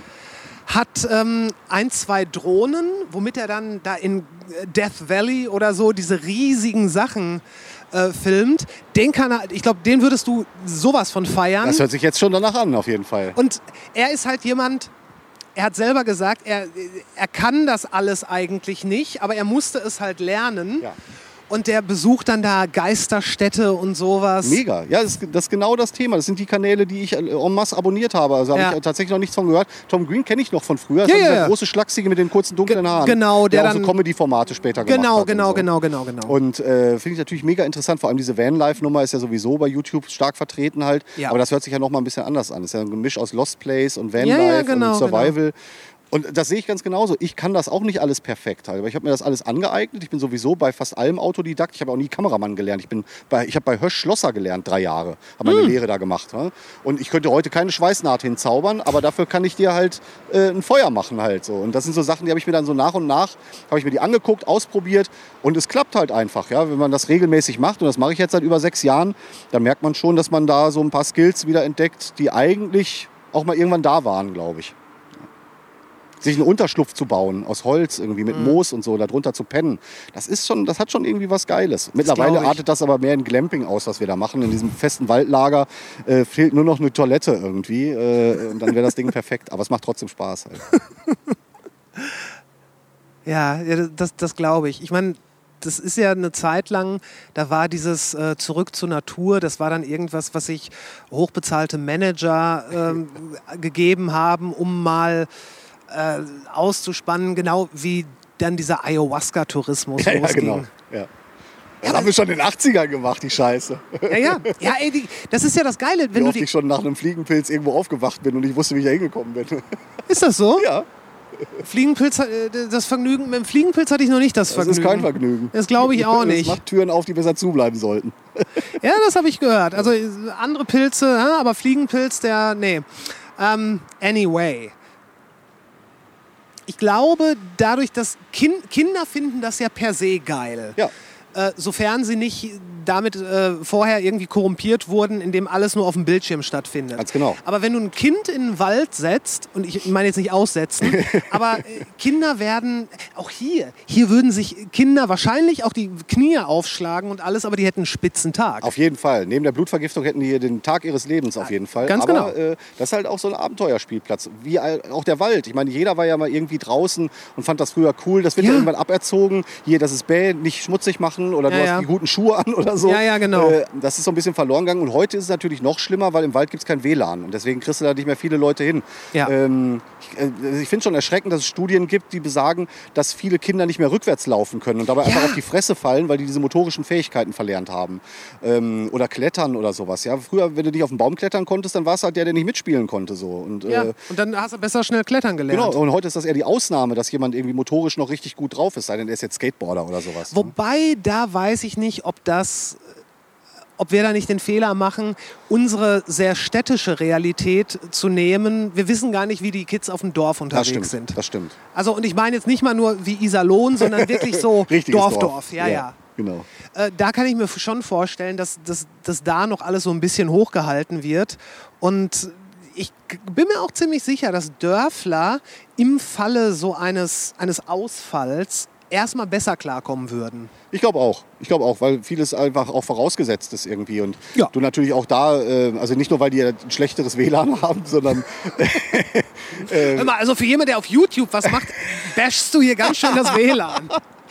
Ja, aber es ist halt auch so, die, die, äh, wenn du jetzt zum Beispiel so dörflich hast und du hast ja wirklich Leute, die in, in so einer Umgebung von Höfen, von Bauernhöfen wohnen, die halt mit, mit, äh, ähm, mit Landwirtschaft groß geworden sind oder so. Da hast du eine ganz andere Herangehensweise an dieses Thema. Auch selber sich Essen zuzubereiten. Ich kann mich daran erinnern, dass ich das gar nicht so angenehm fand, als ich das erste Mal gesehen habe, wie ein, wie ein Hase gehäutet wurde und äh, dann das Fell abgezogen wurde und so. Aber äh, viele wissen halt einfach nicht mehr, dass Bärchenwurst keine Beeren enthält halt irgendwie. Ja? Also weißt du, was ich meine? So, du Ja, gehst ja, halt im klar. Supermarkt, ist alles portioniert da. Es erinnert nicht an, im entferntesten an ein Tier. Aber das kommt ja daher. Und wenn du siehst, wo das hergestellt wird, dann hast du gar keinen Bock mehr auf das Essen. Aber dann regen sich die Leute auf, wenn du bei YouTube zeigst, wie du den Fisch ausnimmst zum Beispiel. Haben sich da welche aufgeregt? Nein, bei mir jetzt nicht, aber Okay. Kanäle von Freunden von mir, die sich hauptsächlich mit dem Thema Jagd beschäftigen, die ich absolut wichtig und notwendig finde. Jagd ist wichtig. Ähm, da wird dann erzählt, ja, die töten Tiere und so. Ja, das, Digga, das machst du jeden Tag, wenn du bei McDonalds isst halt. ne? Nur, dass das dann noch wesentlich sinnvoller und humaner stattfindet. ne? Hast du schon mal ein Tier äh, getötet? Ja, klar. Auch größer als ein Fisch? Ja, auch größer als ein Fisch. Was war das erste Tier? Ähm, Niederwild eher Ein sowas? Ein Huhn. ein Huhn. Ich glaube, das erste Tier, was ich selbst getötet habe, war ein Huhn, ja. Das, das ist doch bestimmt ein sehr bizarres Gefühl, oder? Ja, ja. Ich glaube, ich kann mich nicht mehr genau dran erinnern, wenn ich Ja. ganz ehrlich bin. Das ist sehr, sehr lange her. Da war ich also ein Kind halt irgendwie. Okay. Und das ist aber auch so eine dörfliche Umgebung. Ja. Und da wurden halt die Hühner geschlachtet und ich sollte dann halt auch. Und ich wollte auch. Dabei Ja. wollte ich dann nicht mehr so sehr und danach wollte ich gar nicht mehr. Ja. Weil das flattert dann halt auch ohne Kopf noch durch die Gegend und so. Und das ist halt echt strange, das zu sehen. Aber ähm, es wird halt komplett verarbeitet. Ja? Das wird dann, danach wird dann was raus gemacht. Du isst es. Äh, du bist auch respektvoll dem Tier gegenüber. Mhm. Ich krieg's kotzen, wenn ich so Großwildjäger sehe, die ihren Fuß auf so einem äh, Elefantenkopf Ja. haben oder sowas. Ja, Ja, ja, also da weiß ich, da ist der Sinn weg irgendwie. Ja? Du kannst ja um die Ecke was zu essen holen. Warum willst du da ein Tier schießen? Naja, Aber um eine Bestandskontrolle zu ermöglichen, in Wäldern zum Beispiel, wir haben unheimliche Wildschweinplage im Sauerland zum Beispiel, die alles kaputt fressen, Ja. da, da müssen die einfach geschossen werden. Ja? Wenn es eine Überpopulation gibt, dann muss man das Gleichgewicht, das man selber auch kaputt gemacht hat, das Mhm. muss man dann auch wieder herstellen. Da kann man nicht sagen, das macht die Natur von alleine. Das macht sie nämlich nicht mehr, nachdem wir eingegriffen haben. und das, das ist die Sache, dieses, äh, das was ist natürlich äh, oder dies, dies, das, jenes ist nicht natürlich. Selbst ein, ein- ein Feld mit Roggen ist nicht natürlich, Ganz weil genau. Roggen so nicht wächst. Ja. Und es ist, es ist definitiv so, dass die, dass die Menschheit über ihre Verhältnisse gewirtschaftet hat, gerade in der westlichen Welt oder eigentlich ausschließlich in der westlichen Welt. Nur die, die Lösung kann nicht sein, dass, dass man quasi den Patienten jetzt so lange misshandelt hat und dann einfach nur die Hände hebt und sagt, ich mache jetzt gar nichts mehr, der wird sich schon von alleine. Äh, Exakt. Das, das geht nicht Exakte mehr. Umschreibung des Ganzen. So sehe ich das auch. Und wie gesagt, also Tiere töten, natürlich ist das nicht schön, Lebewesen zu töten, aber es kommt halt immer darauf an, warum macht man das? Und ich glaube schon, dass wenn viele Menschen sich bewusster ernähren würden, ich sage jetzt nicht bewusst nicht fleischlos oder vegan oder was auch immer, obwohl ich das natürlich auch toll finde, wenn Leute das machen. Für mich wäre es nichts. Ich, ich brauche Fleisch anscheinend irgendwie. Vielleicht bin ich auch nur zu faul, das auszuprobieren. Äh, aber ich liebe Fleisch, ich esse gerne Fleisch. Aber ich finde, man kann schon mal ein bisschen was dazu beitragen, wenn man nicht die, nur die abgepackte Wurst kauft irgendwie, sondern vielleicht mal guckt, wo kommt das her, wie wird das hergestellt und brauche ich das jeden Tag halt irgendwie. Ja? Da halte ich mich auch nicht immer dran. Ich bin auch ein Junkfood-Liebhaber, das gebe ich auch ganz Echt? offen zu. Ja, ich esse auch gerne, beim, ich mag McDonalds halt so. Und wenn ich das essen will, dann brauche ich auch gerade diesen ekelhaften Scheiß, den die da verkaufen. Hast ne? du dann hinterher, also ich habe, ich probiere so alle drei Jahre immer mal wieder aus, ob ich das verkrafte. Ja, vielleicht, weil ich so häufig esse, habe ich mich dran gewöhnt. Ich habe hinterher Körper. wie ein Wackerstein im Bauch. Das Ja, ist das furchtbar. ist ja auch ein Zeichen für die Qualität von dem Scheiß, den man Ja. da isst. Ja, aber nach so einem, ey, wenn du äh, aus einer Kneipe kommst und hast drei Atü auf dem Kessel, Ja. bist auf dem Weg nach Hause, dann gibt es nichts Geileres als eine Currywurst in der Brückstraße, die du dir da mal eben reinschiebst. Ja. Und ähm, Ja. da möchtest du auch nicht wissen, wie die hergestellt worden ist. Das ist, dann, das ist mir dann Nee. aber auch egal. Also ich bin Ja. jetzt hier nicht, ich sitze jetzt hier nicht und bin der Naturpapst und sage, wir müssen alle aufpassen, weil dafür bin ich selber viel zu wenig in dem Thema richtig drin. Aber ich glaube, ich beschäftige mich schon mehr damit als viele Leute, die sich darüber aufregen und selbst aber gar nichts tun halt. Mhm. Es ist ja auch so, dass wir hauptsächlich, wenn, gerade wenn wir Fleischprodukte aus dem Supermarkt zu uns nehmen, es sind ja immer, es sind ja immer in Anführungszeichen edlere Teile zu billigeren Preisen. Ja. Also ein äh, Filet von irgendeinem Tier. Das sollte, ein Filet sollte nicht irgendwie 1,99 kosten. Ganz genau. Und wenn du in so einem, hier gibt es ja so Läden in Dortmund, hier Fleischboutique und so, ist ja auch schon geil, diese Namen. Ja. Äh, äh, wenn du dann da Fleisch kaufst und dann erzählst du jemandem, dass du dir gerade ein Tomahawk-Steak für 80 Euro gekauft hast, das eine Person isst, Mhm. ähm, dann sagen die Leute, mal, bist du bescheuert oder was? Beim Rewe haben die welches im Angebot? 19,99 das Kilo Rinderfilet. Und da frage ich mich dann so, ja, denk doch mal nach, Alter. Mhm. ja. Warum ist das denn so billig? Also das kann doch nicht sein, dass das Tier ein gutes Leben gehabt hat oder dass das in irgendeiner Art und Weise äh, wirtschaftlich und auch noch gesund hergestellt wurde. Nein, da das muss doch ein Haken sein. Ja, natürlich, Ja. weil ansonsten müsste ja müsste sowas wie die Fleischboutique, wobei 80 Euro ist schon krass. Ja, das muss ja dann auch nicht schon jeden Tag krass. machen. Das ist der Punkt. Es ist, äh, ich glaube, es ist wesentlich sinnvoller, wenn man sagt, äh, es gibt einmal in der Woche oder zweimal in der Woche Fleisch. Weil das kostet eh so viel, dass wir es uns son sonst nicht leisten können. Ja. Und das ist auch in Ordnung. Ja. Weil äh, Gemüse etc., schönes Kartoffelgericht, was weiß ich, Kartoffeln mit Butter. Ja, ich kann mich noch paar an die Zwiebeln. Zeit in meiner Kindheit erinnern, da war es bei uns ganz normal. Ich bin das jüngste von sieben Kindern irgendwie. Meine Mhm. Geschwister, meine Onkels, mein Vater kommen alle aus der Stahlindustrie. Das waren alles harte Malocher. Äh, meine Brüder halt auch. Und äh, meine Mutter war die Hausfrau, die zu Hause das Essen gemacht hat. Da gab es in der Woche dann so Eintöpfe und Kartoffelgerichte Genau. und so. Freitags gab es Fisch. Fisch. Und am Wochenende, am Sonntag gab es den schönen Braten. Den Sonntagsbraten, ja. Und das ist ja, das kann man jetzt glorifizieren oder romantisieren, aber es hatte ja seinen Sinn. Und das Ja, ja, ist halt natürlich. vorbei. Heute gibt es jeden Abend irgendwie äh, eine Hühnerbrust irgendwie und äh, dann muss es auch der besondere Gin aus der und der Ecke sein und so. Und dieses ganze, dieser Lifestyle hat dafür gesorgt, dass viele Lebensmittel halt einfach zu unmenschlichsten Bedingungen hergestellt werden. Und nicht nur Lebensmittel, das sind ja auch äh, Klamotten. Guck mal, ich habe Nike-Schuhe an, darf Ja. man gar nicht weiter drüber reden.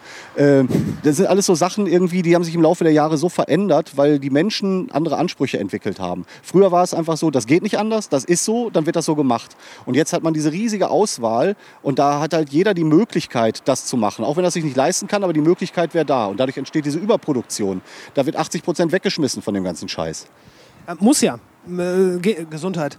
Äh, muss ja auch gehen. Ich meine, wie, du schon sagtest, man sollte es nicht romantisieren, aber äh, überleg mal, was man auch äh, damals als Kind, gerade von, von Oma, wenn die irgendwas gekocht hat, was die alles einem vorgesetzt hat, wo dann, wo, wo du wirklich heute sagst, das sind doch keine Teile vom Tier, die man isst.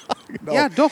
Ja, ey, guck mal, wie viele Kids irgendwie äh, essen heute äh, Zunge oder äh, Schweineschnauze. Äh, ja, oh genau, yeah. Oder Hühnerfüße oder Ja. sowas, ne? Oder irgendwie so, so ich mache das oft irgendwie, also meine Freundin macht das oft für den Hund halt, wenn der irgendwie so magentechnisch richtig Probleme hat.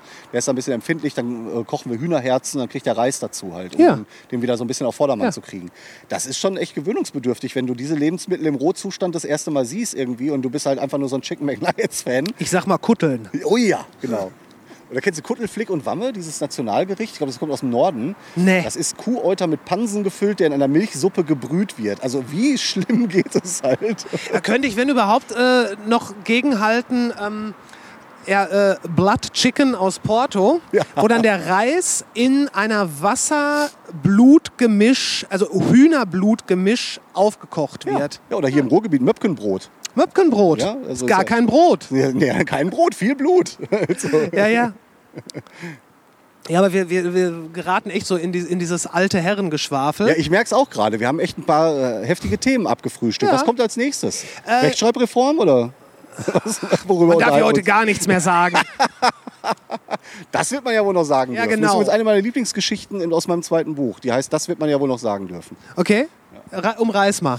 Ähm, ja, es handelt, ist halt so eine Persiflage auf die Leute, die, ähm, also ich spiele da so ein bisschen mit diesem Klischee und habe da ganz klar und bewusst auf die Problematik in der Dortmunder Nordstadt angespielt, als die Leute sich hier angefangen haben aufzuregen über die Sinti oder über, über die Roma, die halt auf der Straße überall zu sehen waren. Und habe das Ganze dann umgedreht und rege mich halt über dieses Pack auf, das auf unseren Straßen rumlungert in ihrer komischen Sprache, die man nicht versteht und dass die uns ja alles wegnehmen und äh, seltsame Leute sind. Und am Schluss löse ich das halt auf bei der Geschichte und sage, ich sage es jetzt ganz deutlich und offen, auch wenn ihr es nicht hören wollt, aber diese Schweizer und Österreicher sind unser Untergang.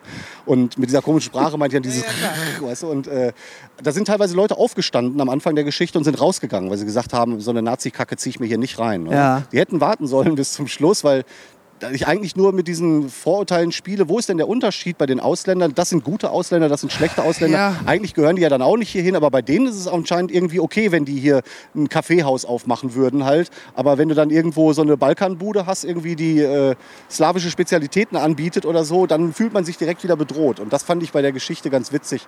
Und die endet dann mit diesem Satz, das wird man ja wohl noch sagen dürfen. Ja. Wollen wir noch mal, ha- hast du noch eine Station, die wir anfahren können? Sehr gerne, auf jeden Fall. Gut. Geile bei dem Telefon ist ja auch diese extreme Weitwinkelmöglichkeit. Hallo?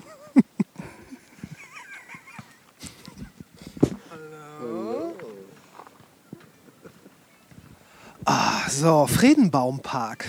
Jawohl, die grüne Lunge der Nordstadt. Heute machen wir mal mit Plattensprüchen keinen Halt. Ey. Nee, auf keinen Fall. Aber ist natürlich jetzt auch traumhaft. So, die Sonne geht langsam zurück. Es hat alles diesen goldenen Schimmer. Gut, der See sie sieht ein bisschen brackig aus. Ja, der ist ein bisschen umgekippt, glaube ich. Ja, das das ist aber ich auch eine auch. Zeit lang Algen drin gewesen, die das dann hier verursacht haben. Da darf man jetzt auch nicht mehr mit dem Tretboot drauf. Früher war das hier stark frequentiert, aber irgendwie gibt es hier so ein paar Unstimmigkeiten im ökologischen Gefüge. Ja, hast du gerade schon erzählt mit diesen komischen Seidenprozessionsspinnern. Ja. Das muss ich auf jeden Fall mal googeln. Ja, und damit sind nicht religiöse Anhänger irgendwelcher Glaubensgemeinschaften gemeint. Nein, offenbar irgendwelche hochgiftigen Webviecher. ganz genau, ganz genau. Ja, so Raupen, glaube ich, die den Baum zuspinnen und durch ihre Haare extrem gefährlich für Mensch und Tier sind. Ja, wir werden, das, wir werden das alles in Erfahrung bringen, Das was denke das ich ist. auch. Was, was steht denn jetzt, also nicht nur heute, sondern generell für dich äh, jetzt so in diesem Jahr noch an? Eigentlich äh, viel produzieren, produzieren. Ich möchte viele, viele weitere Filme drehen. Ähm, ich habe jetzt morgen noch mal so ein bisschen Ruhephase und dann geht es direkt weiter mit dem nächsten Dreh im Coininghaus. Ähm, da stellt Aladdin Elmar Falani sein neues Buch vor. Und äh, das werde ich filmisch begleiten. Ansonsten natürlich weiterhin die YouTube-Kanäle füttern, viel produzieren. Ich möchte wieder ein bisschen mehr schreiben.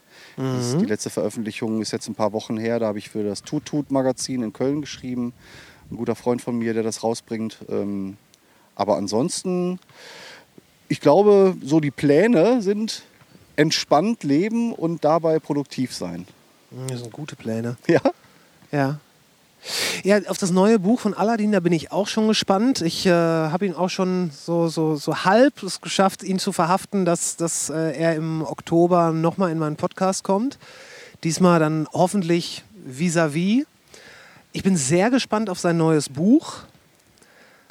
Und äh, ja, aber dein, deine Pläne klingen gut. Wenn du sagst, wieder mehr schreiben, halt eher so Artikel schreiben oder Kurzgeschichten, einfach in dem Stil, wie ich es auch bei Bislayland gemacht habe. Kurze Erlebnisse zusammenfassen, vielleicht auch aktuellere Ereignisse oder so. Aber im Moment fehlt mir nicht nur die Zeit, sondern auch so ein bisschen die Muße. Also ich habe immer äh, geschrieben in Zeiten, in denen es mir entweder richtig scheiße ging, wo ich dann auch wieder alkoholgeschwängerte Phasen hatte, wo ich dann, ich habe die Hälfte meiner, meiner Bücher sind an Kneipentresen entstanden und auch im Gefängnis ein Stück davon halt irgendwie. Aber es geht dir gerade zu gut. Ich glaube ja. Tatsächlich bremst das so ein bisschen die, weil die Geschichten bei mir waren doch immer sehr geprägt von Leid und Rotz und Schmerz und viel Dunklem und so. Auch wenn es hübsch und lustig verpackt war, manchmal ging es ja um ernste Themen. Und davon habe ich nicht mehr so viele in meinem Leben, was ja sehr positiv ist und was ich auch echt begrüße. Aber- für die kreative Phase ist das oft nicht so zuträglich. Aber ich finde es so rum wirklich besser. Also dann bin ich lieber etwas unkreativer, was das angeht, und habe dafür aber meinen Seelenfrieden. Und den habe ich wirklich jetzt. Ich bin noch nie an so einem Punkt gewesen wie jetzt in meinem Leben, wo ich mit allem wirklich glücklich bin. Und glücklich ist ein, ein, ein großes, schweres Wort gewesen, das ich früher nicht so inflationär benutzt hätte. Naja, und du bist ja nun nicht unproduktiv. Du machst es halt nur jetzt nicht äh, mit äh, Pen und Paper, sondern Ja. du, du, du schaffst ja wirklich viel. Ja. Also du, du, du machst deine, deine YouTube-Kanäle, du äh, arbeitest fürs Coininghaus, du machst wahrscheinlich auch noch diverse andere Sachen, du hast Kurzfilmprojekte. Ja. Also es ist ja nicht so, dass du dich jetzt zurücklehnst, in, deine Komf in deinen Komfortzonensessel schmiegst und dann gar nichts mehr tust. Nein, überhaupt nicht. Also ich habe auch immer äh, mich, mich beschrieben als ein Getriebener, jemand, der für den Stillstand immer der Tod war irgendwie. Ähm, natürlich habe ich gewisse Vorstellung von meinem Lebensabend, wie wir ja vorhin schon mal kurz besprochen haben. Ja, ja. Aber ähm, wenn ich es mir aussuchen kann, wäre da auch da immer noch ein bisschen was dabei, wo ich Sachen entstehen lasse. Ich glaube, das hat aber viel damit zu tun, dass ich früher mein Leben oft damit verbracht habe, Dinge zu zerstören. Und äh, gemerkt habe irgendwann, dass es doch wesentlich befriedigender und äh, fürs Ego und auch für alle drumherum vor allen Dingen wesentlich schöner ist, wenn man Dinge entstehen lässt. Und damit meine ich nicht irgendwie was zu bauen oder einen Baum pflanzen oder so platte Dinger, die ja auch jetzt nicht so platt sind, sondern wirklich wunderschön sind. Aber damit meine ich eher halt Dinge zu erschaffen, die man sich selber ausgedacht hat, die man, ob das jetzt Geschichten sind, ob das Filme sind, einfach ein Projekt anzufangen, das durchzuziehen und das fertig zu machen, das nach draußen zu stellen, jemand anderem zu zeigen oder der Öffentlichkeit zu zeigen oder aber auch nur für sich selbst und seine Lieben zu behalten und zu sehen, diesen Haufen habe ich gemacht. Weißt du, so, Verstehe das ich ist, hundertprozentig. das ist so ein echt ein tolles Gefühl. Einfach, einfach irgendwas, irgendwas erschaffen, was danach ohne einen selber in der Welt stehen kann Ganz genau. und äh, ja, auch irgendwo ein Stück weit Beachtung, Schrägstrich Bewertung erfährt.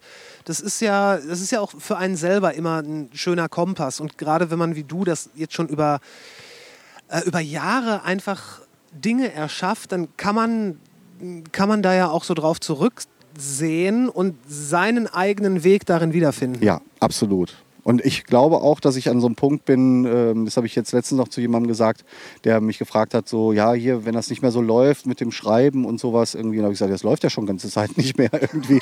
Also ich mache da jetzt großartig nicht mehr viel, ich mache jetzt irgendwie was Neues und so. Und dann meinte er, ja, du hast aber auch immer ein Eisen im Feuer. Und dann meinte ich so, ja, ähm, ich glaube, dass ich aber auch in der Lage wäre, wenn das wegbrechen würde und ich würde morgen meinen Job da beim Corninghaus äh, nicht mehr haben oder ich würde äh, keine Jugendarbeit mehr machen oder ich würde nicht mehr in den Wald gehen oder so, dann könnte ich auch in der Bäckerei hinterm Tresen stehen und Leuten Brötchen verkaufen. Da wäre ich mir weder zu fein für oder denke, ich muss jetzt unbedingt in so einem kreativen Bereich bleiben. Ich könnte einen ganz normalen Malocha wieder machen, irgendwie, wie ich ja auch schon gemacht habe.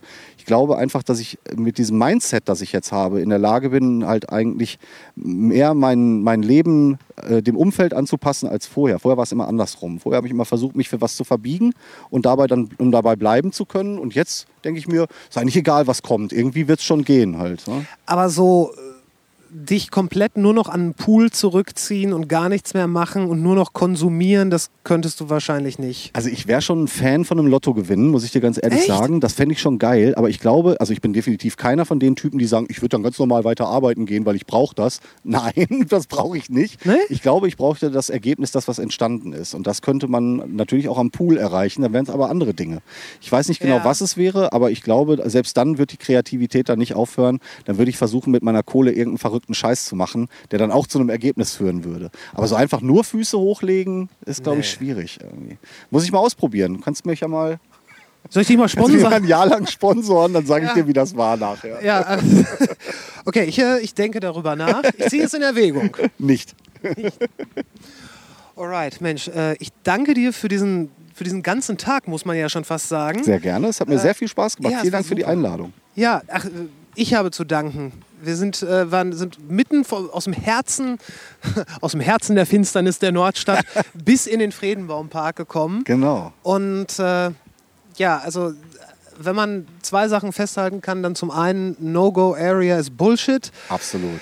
und äh, die Nordstadt ist auf jeden Fall immer eine Reise wert. So ist es. Das ist ein wunderschönes Schlusswort. Vielen Dank für die Einladung. Und wir sind raus. Die Links zu Saschas Büchern und YouTube-Kanälen findet ihr in den Shownotes. Ein großes Danke geht raus an alle, die zugehört haben, alle, die diesen Podcast abonnieren und natürlich alle die, die uns auf Steady unterstützen. Und natürlich auch an die, die unseren Newsletter abonniert haben. Der kommt äh, morgen ganz frisch wieder in euren Posteingang. Am nächsten Montag geht die nächste Folge online. Und bis dahin, was immer ihr tut, macht's gut. Bis später.